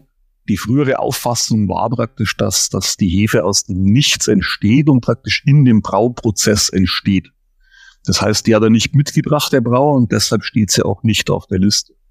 Deshalb steht aber zum Beispiel Gerste drauf und nicht Gerstenmalz, weil damals eben das Melzen Teil des Brauprozesses war. Das heißt, er hat in der Tat Gerste mitgebracht und eben nicht Gerstenmalz. Und wenn man zuliest, dann macht das Ganze auch Sinn, warum die Hefe nicht dabei ist. Wobei, was da natürlich spannend ist, dass das ein oder andere kommunale Reinheitsgebot, was vorher schon da war, die Hefe ja äh, benannt hatte. Aber du, ja, wie, wie du es gerade beschrieben hast, ähm, war halt eine andere ja. Philosophie vermutlich, dass man eben nur das, was von außen in die Brauerei eingebracht werden musste, ja. reingeschrieben hat. Aber ja, das belegt ja auch nochmal oder unterstreicht, dass das alle, alles schon länger bekannt war. Auch, auch da gibt's gibt's Theorien, warum es in manchen äh, Brauordnungen vorkommt, in anderen nicht. Ein Grund könnte sein, es gab ja auch damals schon den Beruf des Heffners, also des, derjenige, der sich um die Hefe gekümmert hat. Und es kann durchaus sein, dass es in dem Bereich der, der Besteuerung und eben auch des Grundes äh, der Überwachung der Besteuerung so war, dass der Brauer seine Hefe nicht öfter führen durfte, sondern immer neue kaufen musste von Heffner. Und unter Umständen aus dem Grund die ganze, also die Hefe praktisch also der Zutatenliste mit vorkommt. Ja, und vielleicht noch ein, ein weiterer Punkt, den wir schon ja, tangiert haben zumindest, diese ganze Zutatenbegrenzung und dass man sich bezüglich ähm, Biergewürz auf den Hopfen festgelegt hat, sowohl in den meisten kommunalen Reinheitsgeboten als auch unter dem bekanntesten eben, dem von 1516. Kannst du da Gründe nennen, warum man da eben an, einzig und allein auf den Hopfen gesetzt hat? Ja, also auch da ist der Grund, äh, meiner Meinung nach relativ klar. Äh, ich habe es vorher kurz angesprochen, ist die Zeit, in der wir äh, uns befinden. Und, und die Zeit ist eben ganz klar eine Zeit, wo, wo viele dieser kleinen Herzogtümer und äh, größere Gebilde werden, wo der Fernhandel ganz extrem zunimmt. Also wie gesagt, die Zeit um 1500 ist die Zeit unter anderem von Jakob Sugar. Das heißt, Bier musste länger haltbar sein, um eben damit auch Fernhandel treiben zu können. Also man sieht ja zum Beispiel an der Hanse, also die Hanse war ein ganz extremer, ein ganz extremes Handelsgut, war Bier. Das heißt, Bier ist nicht bloß Nahrungsmittel geworden, sondern Bier ist in der Zeit zum Handelsgut geworden. Und äh, damit muss Bier eben eben ja haltbar sein. Und haltbar wird's durch Hopfen. Da hat's eben ganz extreme Vorteile gegenüber der Grut. Grutbiere sind bei weitem nicht so haltbar wie, wie, wie Hopfenbiere. Durch den aufkommenden Fernhandel hat man einfach einen Vorteil, wenn das Bier länger hält. Was jetzt nicht heißt, dass, dass das Reinheitsgebot, also zum Beispiel auch das, was wir bezeichnen als bayerisches Reinheitsgebot, nicht andere Sachen auch äh, zugelassen hätte, weil zum Beispiel 1551 äh, wurde Koriander und Lorbeer in der bayerischen Landesordnung zugelassen. Es wurde zwar Hopfen musste auch verwendet werden, aber aus Biergewürz praktisch gab es durchaus andere Sachen, die, die das, das ist ein sehr gutes Stichwort, was da gesagt hast, mit diesen Änderungen. Ich lese da vielleicht einfach mal zwei Zeilen vor, wie man sie ja nach zwei Minuten googeln findet. Das Reinheitsgebot ist das älteste, noch unverändert gültige Verbraucherschutzgesetz der Welt. Es steht für Transparent, Klarheit und Reinheit. Gerade in einer Zeit globalisierender Warenströme und immer vielfältigerer, oft künstlicher Inhaltsstoffe bildet das Reinheitsgebot eine der seltenen Ausnahmen. Jetzt hast eine schon gesagt ähm, oder aufgezeigt, dass es gar nicht lange gedauert hat, bis die ersten Ausnahmen wieder reingekommen sind. War, war das die einzige oder ging das so weiter, sage ich mal? Nö, man kann eigentlich sagen, dass das Reinheitsgebot in seiner Fassung von 1516 hat genau vier Jahre gegolten, weil 1520 äh, wurde der Bierpreis angepasst im Reinheitsgebot. Das heißt, kann man natürlich sagen, na ja, gut, war nur, war ja nur der Bierpreis, aber eben 1551 wurden das erste Mal die Zutaten angepasst. Also es ist in der Tat bei weitem nicht das äh, immer noch gültige Gesetz von 1516. Es ist ja auch so, wenn man sich überlegt, das Gesetz wurde 1516 für eben die beiden Teilherzogtümer ähm, erlassen, die dann geeinigt waren und eben nicht, wie es immer so schön heißt, äh, in ganz Deutschland gültig seit 1516. Ganz Deutschland kann es gar nicht sein, weil von Deutschland spricht man letztendlich erst nach der Reichsgründung, die knappe 500 Jahre später erfolgt ist. Und was mich immer total ärgert dran ist, äh, man vergisst einfach 41 Jahre Rauwiesen ja. in der DDR. In der DDR war das Reinheitsgebot nicht gültig, sondern da war die TGL 7734, ja. glaube ich, heißt. Ja. Ich gleich mal nachschauen. Das ist halt ja, nicht so sexy, der Name. Was. Das heißt, genau, das ist nicht so sexy, ist auch, äh, lässt einige Sachen mehr zu als das Reinheitsgebot. Da, da sprichst du ja auch was an, ne? Also, das ist genauso, oder diese, wie, wie hieß die äh, TGL? Äh, 7764. die ist ja genauso unsexy wie äh, gebraut nach dem äh, vorläufigen Biergesetz von 1993. Ne? Also das ist ja, ja, man sagt ja auch dazu oder immer wieder äh, Etikettenschwindel in gewisser Weise auf jeden Fall. Mhm. Ja. Äh, kann, kann man ja auch wirklich, wenn man, wenn man diese ganzen Infos hat und äh, da mal äh, sich ein bisschen eingelesen hat, man kann es ja auch fast nicht anders äh, bezeichnen, obwohl es genau für genau das andere stehen soll. Also genau für, wie es der Flo vorgelesen hat, für Transparenz und Qualität, sage ich mal. Im Endeffekt ist es aber eigentlich genau andersrum. Ich finde es äh, ja sehr, sehr abgefahren.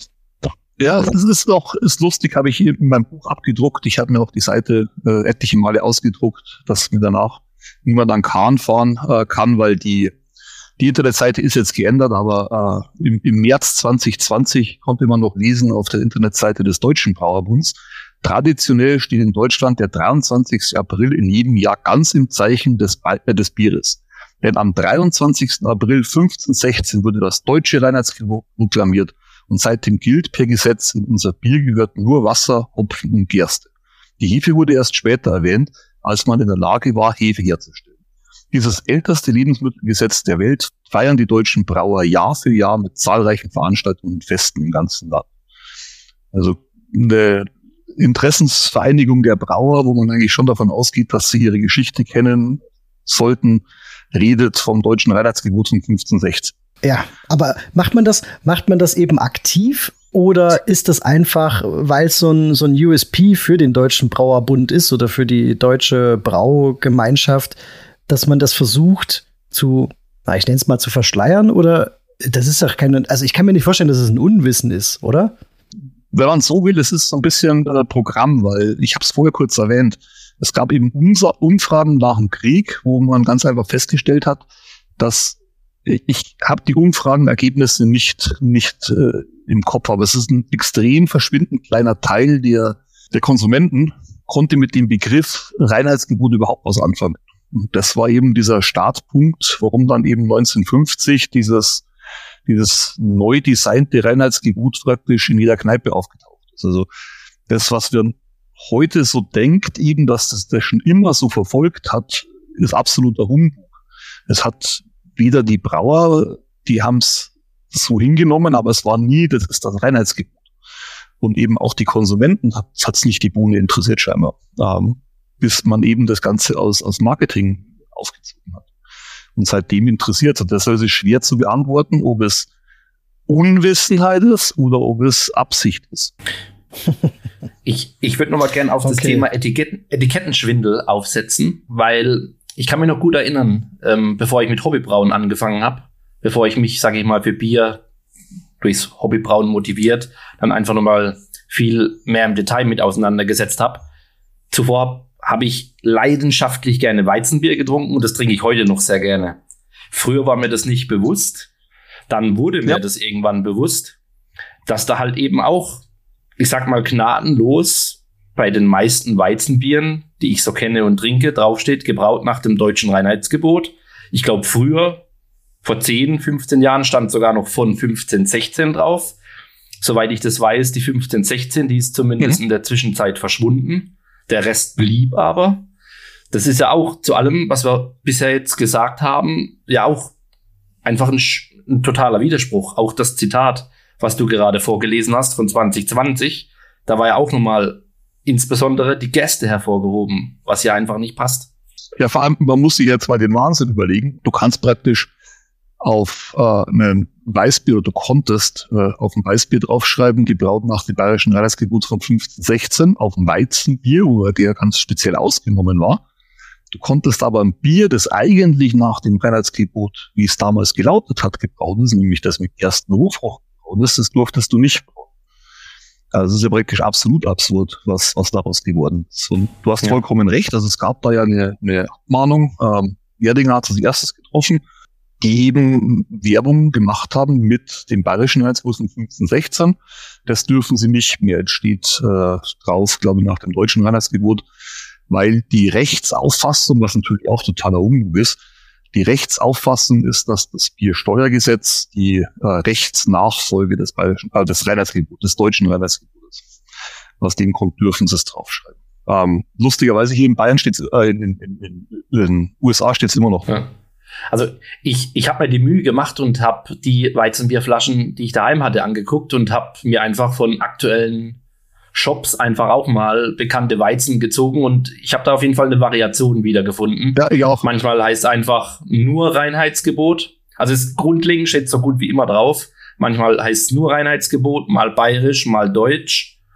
15, 16, die scheinen tatsächlich überall verschwunden zu sein. Aber ich finde es halt schade, weil Weizenbier ist so, also oder allgemein die deutschen Biere, das muss man ja an der Stelle auch mal sagen, dass wir hier richtig verstanden werden. Deutsche Biere sind super. Deutsche Biere, die nach dem sogenannten Reinheitsgebot gebraut werden, die sind ja auch alle richtig toll, qualitativ hochwertige Biere.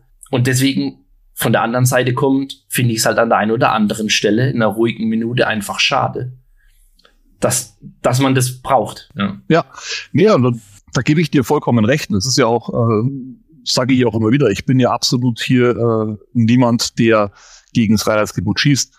Ich bin sogar der festen Überzeugung, dass diese Biervielfalt, äh, die wir haben und diese vielen Bierstile, die wir haben, durchaus dem Weihnachtsgebot geschuldet ist, weil man natürlich mit dem, was man hatte, musste man arbeiten. Ähm, ich sage es mal ein bisschen salopp, aber ich kann natürlich eine IPA, das nach Maracuja schmeckt, machen, indem ich Maracuja reinschmeiß. Aber spannender ist natürlich zu sagen, okay, ich mache ein Bier, das jetzt irgendwann so ein Röstaromen hat oder sonst irgendwas und arbeite halt mit den Rohstoffen, die ich, die ich hernehmen darf. Also das Reinheitsgebot hat schon hat schon gewisse Vorteile. Man muss auch sagen, dass natürlich das Reinheitsgebot mit ein Grund ist, auf dem der, der Erfolg der, der deutschen Brauereien fußt. Ähm, nur wie du schon sagst, man hat's halt ausgehöhlt und, und man hat's eigentlich, denke ich mir, gar nicht nötig, äh, diesen Etikettenschwindel zu betreiben, weil auch das Weizenbier hat eine super Historie und auch das Weizenbier hat eine Geschichte, die man erzählen kann. Und warum soll man sich hinterm Reinheitsgebot verstecken? Ja, macht absolut. Ich, ich würde ähm, Paul, ich würde gerne die Chance ergreifen und ein Thema teasern, weil das denke ich nicht so viele kennen, aber die Zeit ist relativ fortgeschritten.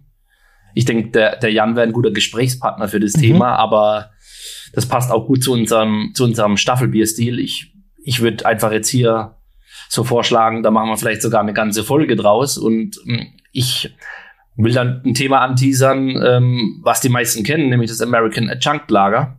Da gibt's eine sehr spannende, interessante Paper-Reihe von der MBAA. Werden wir euch auch in den Show Notes verlinken. Und wenn man die so ein bisschen durchgearbeitet hat, äh, fragt man sich hinterher, ob American Adjunct Lager überhaupt der richtige Begriff ist, ob man das Ganze nicht vielleicht sogar als German Adjunct Lager ähm, ähm, kennen sollte. Ja. Und wie gesagt, ich will da gar nicht jetzt genau ja. aufs Detail äh, eingehen, das machen wir an einer anderen Stelle. Aber einfach es passt gut zu dem Thema Reinheitsgebot, weil das ist, denke ich, vielen nicht bewusst. Ähm, wir haben jetzt heute gelernt, Bayern zu Zeiten des Reinheitsgebotes war relativ klein im Vergleich zu heute. Die deutsche Bierwelt hat sich bis zur Reichsgründung 1871 und dann letztendlich auch bis das deutsche Reinheitsgebot äh, in Tüdelchen 1906 ausgerollt wurde, ja ein bisschen eigenständig entwickelt wurden andere Biere gebraut wie, wie in Bayern. Und was halt hier eben wichtig ist, es wurden auch Adjuncts verwendet. Es wurde gerne und auch aus gewissen Gründen auch Reis eingesetzt. Und das kann man eben schön, weil es ab 1871 wurde auch Reis besteuert. Schön nachlesen, wie viel da eingesetzt wurde.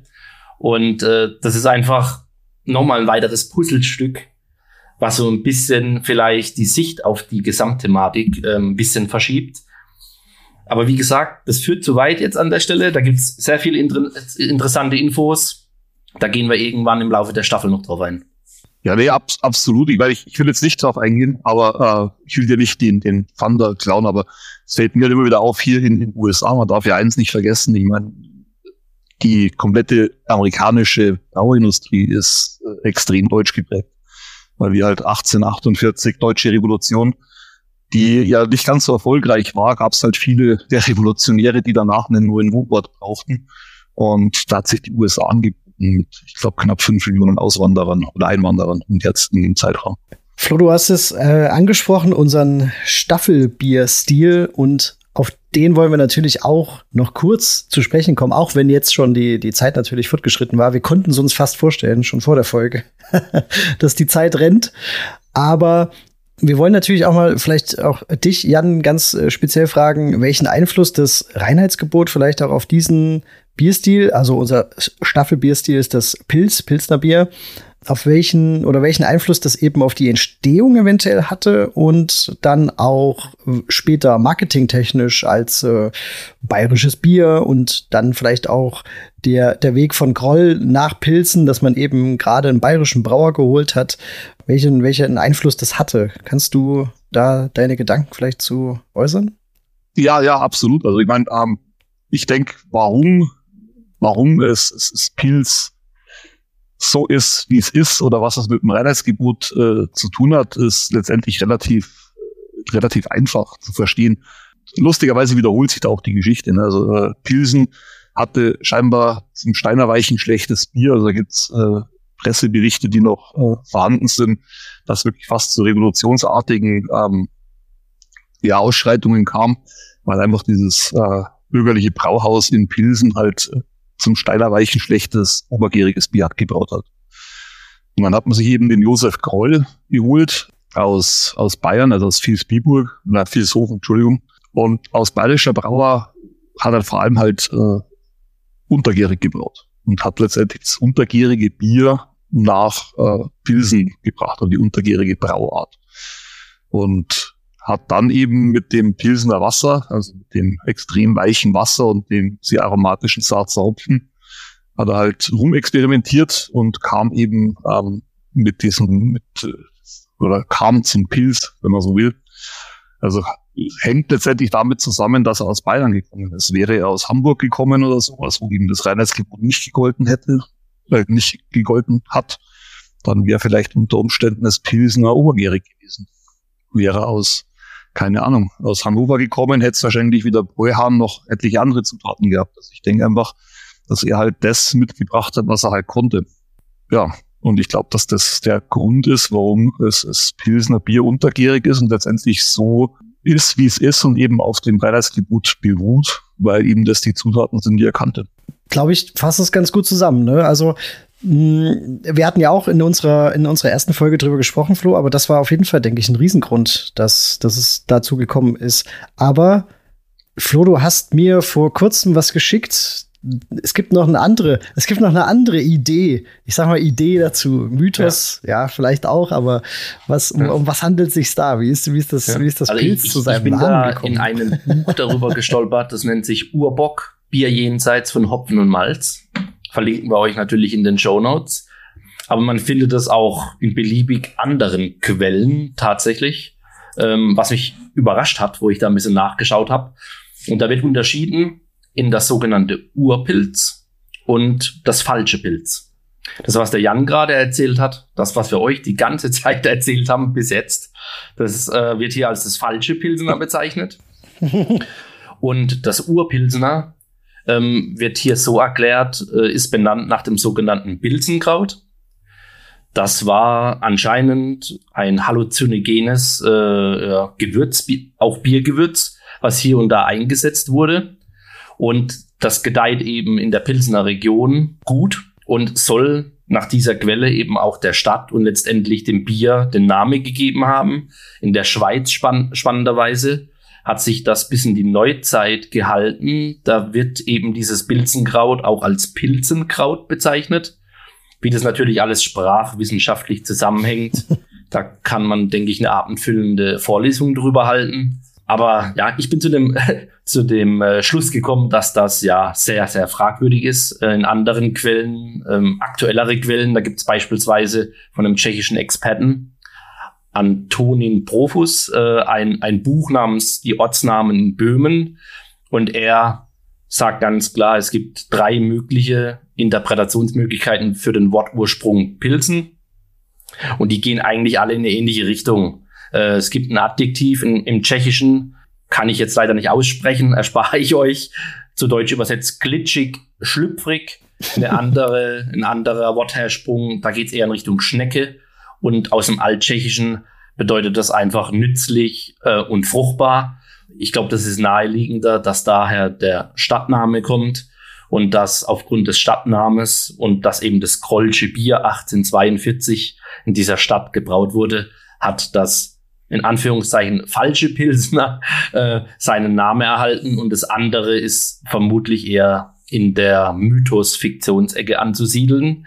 Aber wie gesagt, spannend, könnt ihr auch gern selbst mal googeln. Da gibt's relativ viele Bücher, wo diese Story so drin steht. Sehr, sehr interessant. Also ich, ich musste auch ein bisschen ja. schmunzeln, als du mir die Seite geschickt hast. also ich, ich, ich, ich mal relativ viel über, über historische Bierthemen. Und solche Sachen kommen mir auch immer wieder unter. Es, es gibt lustigerweise merkt man ja auch, dass äh, Plagiate und, und Abschreiben voneinander ja auch früher schon durchaus ein Thema waren. Also das bestes Beispiel finde ich immer ist diese Bierprobe, wo man das Holz, äh, die Holzbank mit Bier eingeschmiert hat, sie mit der Lederhose hingesetzt hat und dann kann am Arsch kleben bleiben. Das ist das ist relativ gut einzugrenzen, seit wann dieser, dieser Mythos äh, entstanden ist. Lustigerweise findet sich der in keinem der, der entsprechenden Gesetze von damals, also Bierbeschauer und Bierkieser, kommt es nicht vor, aber lustigerweise kommt es angeblich aus Städten, wo die Bierkiesergesetze ähm, erhalten sind, soll das so passiert sein. Also dann merkt man halt wirklich, dass teilweise wortwörtlich, als einmal, einmal davon die Rede war, taucht es in hunderte von Büchern auf. Also es ist, man hat sich da früher auch scheinbar relativ gerne voneinander abgeschaut. Ja, das kenne ich auch, den, den Mythos oder wie auch immer. Das äh, bringt, bringt die Leute auch immer wieder zum Schmunzeln, wenn man das in Tastings oder so mal erzählt. Aber vielleicht dann auch mit dem, mit dem, ja, mit dem Zusatz, dass das vielleicht nicht hundertprozentig immer alles der Wahrheit entspricht. Ne? Also. Ich glaube, dass es damals der Test war, um das IPE, das dann in den Kolonien runterverdünnt werden sollte, zu testen, ob es genug Standards hat. Das, das, das, mag sein, ja, ja. ob das wirklich, ob das wirklich stark genug eingebraut wurde. Genau. Sehr gut. Ähm, ja, be bevor wir langsam äh, gegen Ende der, der, der Folge kommen, Du hast es, oder wir haben es vorhin schon mal zusammen so ein bisschen angerissen, aber das RHG, ich glaube, wenn die äh, früher gewusst hätten, was das so alles nach sich zieht, vielleicht hätten sie es auch anders geschrieben oder vielleicht auch nicht, aber was hat das so für Nachwirkungen? Und die müssen ja nicht unbedingt äh, negativ sein. Also wir haben jetzt so negativ drüber gesprochen zum Teil, aber ähm, welche ja, positiven Auswirkungen und natürlich dann auch negativen Auswirkungen hat es bis jetzt? Also zum Beispiel muss man ja ganz klar sagen, dass das deutsche Bier eine, eine sehr gute Reputation in, in ja, weltweit, kann man eigentlich sagen, hat.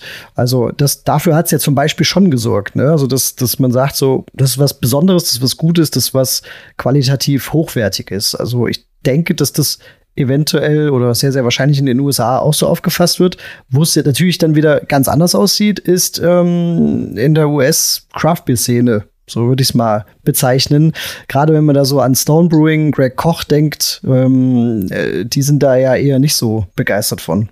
Ja, ähm, wobei ich mir da auch eher denke, dass es wahrscheinlich Greg Koch äh, im Speziellen war, der damit ein Problem hat, weil letztendlich gibt es auch hier Craft Beer Brauereien, die sich das auf die Fahnen schreiben, nach dem Einheitsgebot mhm. zu brauen.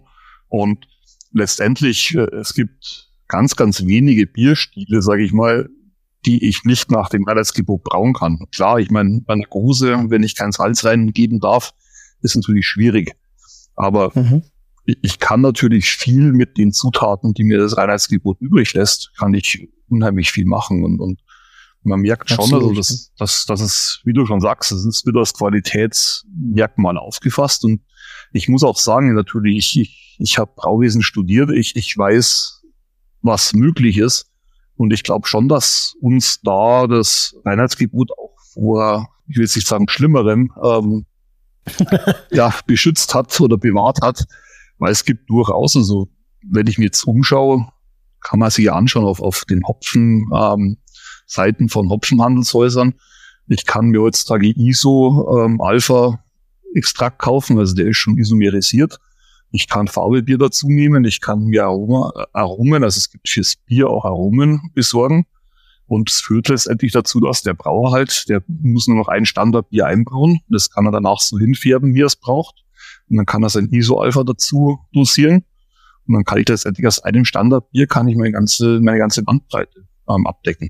Und ob man das nun will oder ob das gut ist oder schlecht ist, das sei eben dahingestellt. Aber in meinen Augen hat da das Reinheitsgebot schon bewirkt, dass solche Sachen halt in, in Deutschland nicht der Stand der, der Technik ist. Mhm. Und muss man natürlich auch sagen, jetzt, wenn wir, wenn ich mir anschaue, was in, in, in wo Entwicklungen herkommen ähm, im Bereich des Brauwesens, auch da ist Deutschland natürlich äh, immer relativ weit vorne mit dabei, weil ich natürlich, wenn ich jetzt nicht Enzyme einsetzen kann, wenn ich nicht mit Zucker brauen kann und so weiter, muss ich natürlich aus, aus meinem Prozess das Ideale rausholen. Und da kann mir halt die Technik helfen. Natürlich ist da viel in die Entwicklung gesteckt, was halt unter Umständen nicht so wäre, wenn ich ihm, ja, wenn es Maischen vollkommen egal ist, weil ich meine Enzyme dazuschmeißen kann.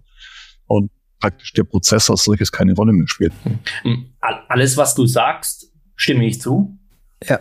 Aber im Prinzip stellt sich ja die Frage, und die Frage haben sich ja offensichtlich schon einige gestellt, ob man trotzdem darüber nachdenken sollte, sag ich mal, das ganze Thema ins 21. Jahrhundert, 21. Jahrhundert zu transformieren.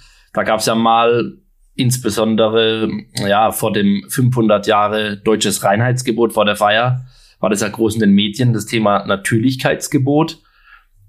Dieses ganze Thema, ähm, dass es überarbeitet gehört, um weiterhin diese Sachen, die du gesagt hast, technische Enzyme und so weiter auszuschließen, aber vielleicht die Tür zu eröffnen für andere natürliche Zutaten. Wie stehst du da dazu?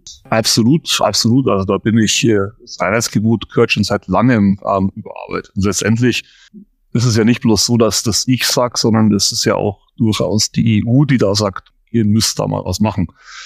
Das ist ja vorher angesprochen worden. Wir haben letztendlich eine große Reform im Lebensmittelrecht gehabt. Äh, und auch da hat man es wieder mal verschlafen, das Reinheitsgebot anzupassen, weil ich denke, es ist ja, wenn man es heutzutage als Gütesiegel sieht, wird ja keiner daran gehindert, dieses Gütesiegel weiter zu verwenden. Und ich, ich bin eigentlich eher ein Freund dessen, dass man vielleicht dem mündigen Konsumenten ähm, die Möglichkeit gibt, zu entscheiden, was, was er gerne hätte und was er nicht gerne hätte. Dazu gehören unter anderem zum Beispiel auch physikalische Verfahren. Also warum muss ich bei einer Milch angeben, dass sie pasteurisiert ist? Beim Bier muss ich es nicht. Warum muss ich beim Bier, äh, bei, bei Milch oder bei anderen Produkten angeben, dass sie gefiltert sind? Bei Bier muss ich es nicht. Also da glaube ich, könnte man viel ja mit den mit dem Lebensmittelgesetz äh, machen, wo letztendlich der der Konsument alle Informationen klar auf der Flasche hat und man selber entscheiden kann, ob er das will oder das nicht. Ja, so da in die Kerbe haue ich auch. Das muss ich ganz ehrlich sagen. Wie du es gesagt hast, Jan, also ich habe es ja vorhin mal angerissen. Das ist ja noch lange nicht abschließend gewesen, aber wie oft quasi ähm, seit 15, 16 es immer wieder neu irgendwie vertextet wurde aber man dann ja bis in die Neuzeit quasi verschlafen hat, da vielleicht doch noch mal ein bisschen andere Türen noch zu öffnen und einfach darauf zu gehen, qualitativ hochwertige Zutaten einfach zu benutzen. Ja, und vor allem auch, man muss es ja auch so sehen, es ist, es ist ja dieser Wildwuchs im, im, im Bereich Lebensmittelrecht, was das Bier angeht, das ist ja, ist ja schon fast nicht mehr auszuhalten, weil ähm, es gibt, ja, es gibt Gesetze, es ist auf der einen Seite, die kann jeder nachlesen. Ja, aber es gibt ja auch Sachen wie die sogenannte Verkehrsauffassung. Da gab es ja auch schon äh, Urteile, dass ich ein Getränk, das ausschaut wie Bier in einer braunen Flasche mit einer Aufmachung wie Bier, auch wenn ich es nicht Bier nenne, Probleme kriegen kann, weil die Verkehrsauffassung eben so ist, dass es Bier sein könnte. Nur ist diese Verkehrsauffassung halt vollkommen schwammig. Das ist letztendlich, sagt die nichts anderes aus, wie der Konsument könnte es mit Bier verwechseln und deshalb, äh, deshalb geht das nicht. Und letztendlich, wenn ich heutzutage einen professionellen Brauer frage und sage, du, was muss denn in deinem Bier drinnen sein, dann können das die wenigsten beantworten, weil die Gesetzeslage einfach vollkommen undurchsichtig. Also wie du schon gesagt hast, wir haben ein vorläufiges Biergesetz, das außer Kraft getreten ist, aber eine Verordnung zum vorläufigen Biergesetz, die sich auf das vorläufige Biergesetz bezieht und deshalb praktisch diese Paragraphen doch noch gültig sind, obwohl es eigentlich nicht mehr in Kraft ist. Also das sind viele Sachen, wo man sich eigentlich an den Kopf fasst. Also das ist, ist schwer verständlich, oder? Letztendlich gab es Gerichtsurteil zum schwarzen Abt, war das damals äh, höchst richterlich, dass das Reinheitsgebot als solches praktisch nicht zulässig ist, weil es eine Berufs, äh, einem Berufsverbot gleichkommt. Ja. Schwarze Abt, muss man dazu sagen, die haben Zucker verwendet, allerdings den Zucker nicht als Surrogat, also nicht als, als Extrakt, der, ver, ähm, der, der vergoren wurde, sondern es ist praktisch, um das Bier süßer zu machen, weil es gilt ja nach wie vor auch trotzdem das Surrogatsverbot. Die Brauerei hat damals Recht bekommen, höchst richterlich, und es wurde gesagt, in dem Fall ist es kein Surrogat, sondern in dem Fall ist es praktisch ein Biergewürz. Und man kann das dem Brauer nicht untersagen, weil sonst wäre er schlechter gestellt wie jeder andere Brauer in der EU. Das heißt, sich darauf berufend ist es ja, wie du gerade gesagt hast, bekomme ich in jedem Bundesland äh, der Ausnahmegenehmigung und kann mein Bier auch außerhalb dieser Gesetze brauen. Mhm. Da bezieht man sich auf dieses Gerichtsurteil. Das funktioniert überall, außer in Bayern und in Baden-Württemberg.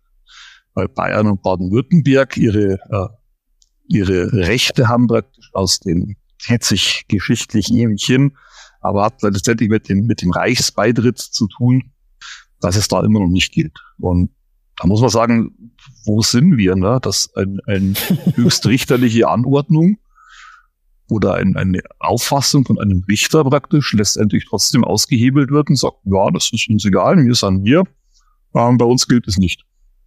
Und das ist für mich so ein untragbarer Zustand gerade, dass man eigentlich da immer ein bisschen Rechtssicherheit schaffen muss.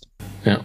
ja, kann man bei allem nur zustimmen. Aber ich glaube, das Thema bietet so viel. Wir könnten wahrscheinlich einen 10-Stunden-Podcast machen.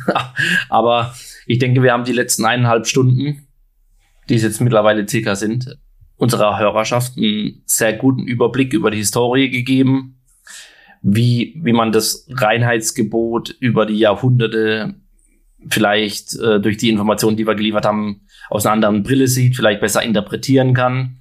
Und wir haben natürlich auch aufgezeigt, dass wir alle wie wir hier zusammensitzen, durchaus das Reinheitsgebot gut finden, dass es Vorteile bietet und dazu geführt hat, dass wir heute ja eigentlich überall in Deutschland relativ einfach exzellentes Bier bekommen können. Und das ist auf jeden Fall eine gute Sache. Und ähm, ich glaube, Paul, mehr habe ich zumindest nicht zum Reinheitsgebot für jetzt zu sagen. Mein Vorschlag wäre, wir, wir, wir kommen so langsam zum Ende und kommen zu unserer ja, Standardrubrik. Das Bier des Monats. Ja, absolut. Und wir haben ja, ist ja immer so ein bisschen das, das Feierabendbierchen für uns. Ne? Also die Folge ist dann im Kasten so ungefähr. Und wir haben diesmal natürlich auch den Jan gefragt, ob er vielleicht ein, ein, Bier des Monats hat oder ein besonderes Bier, was er hier einfach vorstellen will. Das darf natürlich auch noch mal alkoholfrei sein, Jan. Du musst dich nicht zurückhalten. Aber die Frage an dich als erstes, als Gast: Hast du noch ein Bierchen dastehen oder äh, lässt du jetzt aufgrund der, der, der Mittagszeit das erstmal aus? Ich habe kein Bierchen dastehen, aber ich, ich bin zurzeit dabei, mich durch die verschiedensten äh, Oktoberfestbiere zu trinken. Zu verkosten, Entschuldigung, nicht zu trinken. Ähm, zu verkosten. Aber es gibt ja hier auch in, wieder einen Bierstil, der auch in den USA gerade wieder ankommt. Zurück zum Thema praktisch. Also auch hier raubt man viel traditionell. Und es ist spannend. Es gibt hier wirklich durchaus sehr gute Oktoberfestbiere. Es gibt viele deutsche Brauereien, die in, aufgrund vom Namen in Deutschland kein Oktoberfestbier verkaufen dürfen, das aber in den USA natürlich tun. Und es ist da, ist da immer wieder spannend, äh, sich so durchzuverkaufen. Also das, mein Bierstil des Monats, sagen wir es so, ist Oktoberfest. Sehr schön. Die, die sehen auch auf den Fotos, die du hast, immer ein bisschen dunkler aus als das, was auf dem Oktoberfest eigentlich verkauft wird. Ist das richtig oder ist das nur bei manchen so? Das ist eigentlich grundsätzlich so dass die mhm. eher Richtung Märzen geht. Also eher mhm. traditionelle mhm. äh, Oktoberfestbiere sind nicht ist Festbier praktisch, man so. Sehr, sehr gut. Flo, du machst dich gerade auf, ich bin noch hinterher, dann erzähl doch mal, was hast denn du da? Dir geholt? Ich hab's gehört. Du bist losgegangen und hast dir quasi hinter dir quasi ähm, auf dem Kühlschrank nicht aus dem Kühlschrank, geholt, aus dem Regal, ja, ist ist richtig. Aber mein Bier des Monats ist ein anderes Bier als das, was ich gleich im Glas habe, weil ich muss sagen, vielleicht fange ich so an, ich bin so ein bisschen, oder ich gehöre zu diesen Untapped Junkies. Früher mal stärker, da habe ich wirklich, glaube ich, jedes Bier, was ich so getrunken habe, bei Untapped eingecheckt.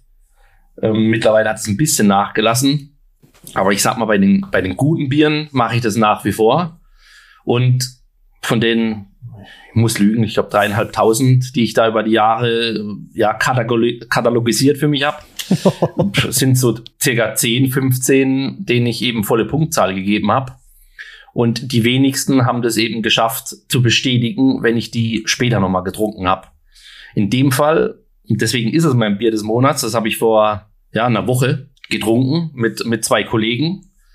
Warum ich das nicht alleine getrunken habe, wird sich gleich erschließen, weil es eben ein äh, Imperial Oatmeal Stout ist, ein Barrel Aged mit, äh, mit, mit Spices von einer Brauerei aus Seattle. Äh, Fremont heißen die. Die sind relativ bekannt, ähm, bekommt man auch relativ gut in Europa, sind aber sehr hochpreisig. Also da liegen wir irgendwo pro, pro Flasche so beim, so ja, roundabout 30 Euro. Das heißt, das ist sicherlich etwas, was man sich nur in Gesellschaft mit mehreren Leuten und mhm. zu besonderen Anlässen gönnt. Und dieses Bier, das nennt sich Spice Wars, das habe ich jetzt zum zweiten Mal getrunken. Ziemlich genau ein Jahr später ist ein Blend aus 24-monatigen, 18, 12 und 8-monatigen Bourbon Barrel Aged ähm, Oatmeal Stouts, die eben 7 bis 12, äh, nee, die ähm, in 7 bis 12 Jahre alten Kentucky Bourbon Barrels waren.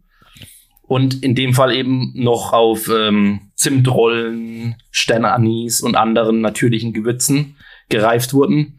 Und ja, 13,4 Prozent, 50 IBU, schwarz wie die Nacht ölig äh, von der Konsistenz und sowas von abgerundet, perfekt aromatisch. Auch jetzt für den Winter bin ich eher dann der Stout-Trinker und äh, das, das Bier, das ja auch beim zweiten Mal muss ich dem eine volle Punktzahl geben, weil ich fand es einfach, ich wüsste nicht, wie man das auf irgendeine Art und Weise besser machen kann.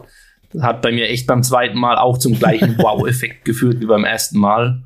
Und wie ich schon gesagt habe, das haben bisher sehr, sehr wenige Biere geschafft. Und deswegen ganz klar mein Bier des Monats. Und im Glas habe ich aber gleich äh, das Nordic Porter Barrel Aged französische Eiche in dem Fall von Störtebecker. Oh, da war ich dabei, als du das in die Hand gedrückt gekriegt hast. Genau, und du hast es gleich auch in die Hand gedrückt bekommen. Richtig, genau. Ja. Und mein Bier des Monats, mein eigentliches, hat mich jetzt eben an das erinnert. Hat auch 11 Prozent. Das ist ja das Nordic Porter von Steuerbecker ist ja ein Eisbock, der in dem Fall eben dann nochmal ins Fass gewandert ist. Und ich habe gedacht, für einen Sonntagabend, für alle Zuhörer, ist das genau das richtige Bier. ja, genau. Bei uns ist nicht Mittag. Aber ich, es ist zum Beispiel mit, mit so, so, einem, so einem Punkt, äh, man, ich will jetzt, wir haben gesagt, wir reden nicht mehr über das Freiheitsgebot, aber bloß mal so einen An, Anstoß zum Denken. Ähm, es gibt auch in Deutschland ohne Probleme und sogar ohne, ohne äh, Ausnahmegenehmigung gibt's Barrel-Aged Biere. Ich meine, wir merken ja, wenn ich das Ganze in einem Bourbonfass äh, lager, dass ich den Bourbon danach ausschmecke. Was ist denn damit? Ich meine, letztendlich gebe ich ja da irgendwie in irgendwelchen Mengen Bourbon zu. Ja. Ja, das stimmt. Das, ich habe gelernt, das ist Graubereich in dem Fall, da redet niemand drüber. ja, ja, genau. Ja. Aber vielleicht noch kurz abschließend, von der Nase her schon mal richtig cool. Also Grüße hoch in den Norden. Sehr gelungen. Scheint sehr gelungen zu sein. Das machen die schon gut, ne? Das können die auch. Hm. Also ich meine, das normale Nordic Porter ist echt schon ja. richtig gut.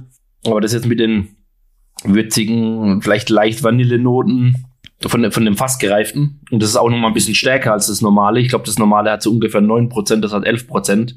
Das heißt, das schlägt genau in die Kerbe, was der Jan was vermutlich gerade gesagt hat.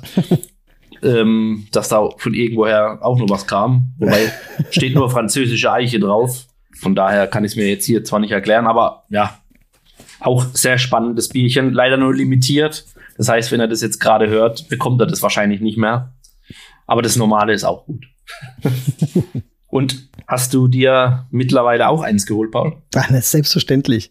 Also, ich habe auch ein Limited im Glas und zwar von Meisel Friends den neuen Hopfenreiter. Ich war ja aus nice. äh, bestimmten Gründen letztens in äh, Bayreuth und habe dort ein äh, Hobby Dunkel gebraut, mein Münchner Dunkel. Und habe natürlich auch Bier mitgenommen und durfte auch schon und habe auch mehrfach den, den Hopfenreiter vom Fass probiert, als ich im Liebesbier war. Ähm, das ist jetzt mittlerweile die achte Version, beziehungsweise das achte Mal, dass der Hopfenreiter eingebraut wurde.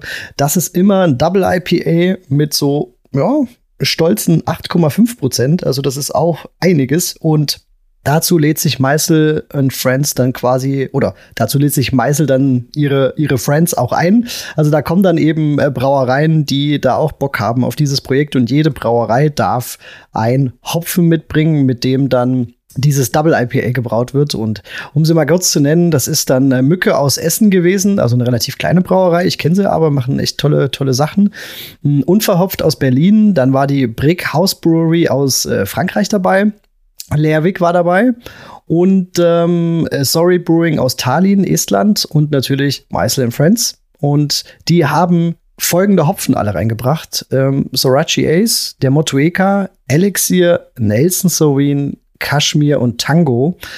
Und das ist wirklich ähm, eine richtig tolle Kombination geworden. Also ich finde, es ist so ein richtig geiles Double IPA. Es ist äh, genauso, wie ich es mir vorstelle und hat ja, es, es, es, jetzt, es kennt sich so ein bisschen ab zu dem, was man vielleicht so ähm, in, in, in der Nase hat. Ich habe hier ganz, ganz viel ähm, ähm, florale Noten, Weißweinnoten, ähm, alles so ein bisschen so so so hellere Früchte ähm, oder so so so äh, ja Pfirsich, Mirabelle so in die Richtung Cassis, also richtig geiles Ding und Ganz schlimm ist, und das habe ich auch ähm, spüren müssen, ich habe nämlich mehrere 05er Gläser davon im Liebesbier getrunken. Man merkt den Alkoholgehalt beim Trinken halt nicht. Und als ich mir dann, ähm, ja, ich wusste, das ist ein Double IPA, aber als ich dann mal nachgefragt habe und die gesagt haben, 8,5 Umdrehungen, habe ich gedacht, ups, okay, alles klar das wird ein schöner Morgen und so ging es mir dann auch ähm, am nächsten Morgen. Ich hatte ein bisschen zu kämpfen, aber es hat sich gelohnt. Es war wirklich toll.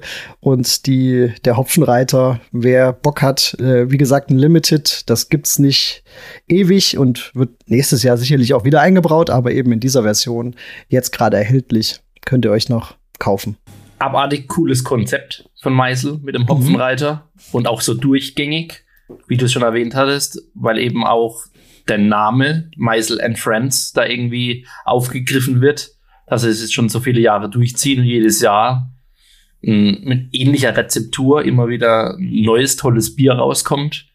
Super cool und auch die der Art ähm, der Artteil mit dem Hopfenreiter, wenn man ins Liebesbier reinläuft und den an der Wand sieht, mega. Also richtig richtig cooles Ding, freue ich mich auch jedes Jahr drauf, wenn das Ding rauskommt. Absolut. Ich habe auch, ich gebe es zu, ich habe mir auch das T-Shirt dazu geholt.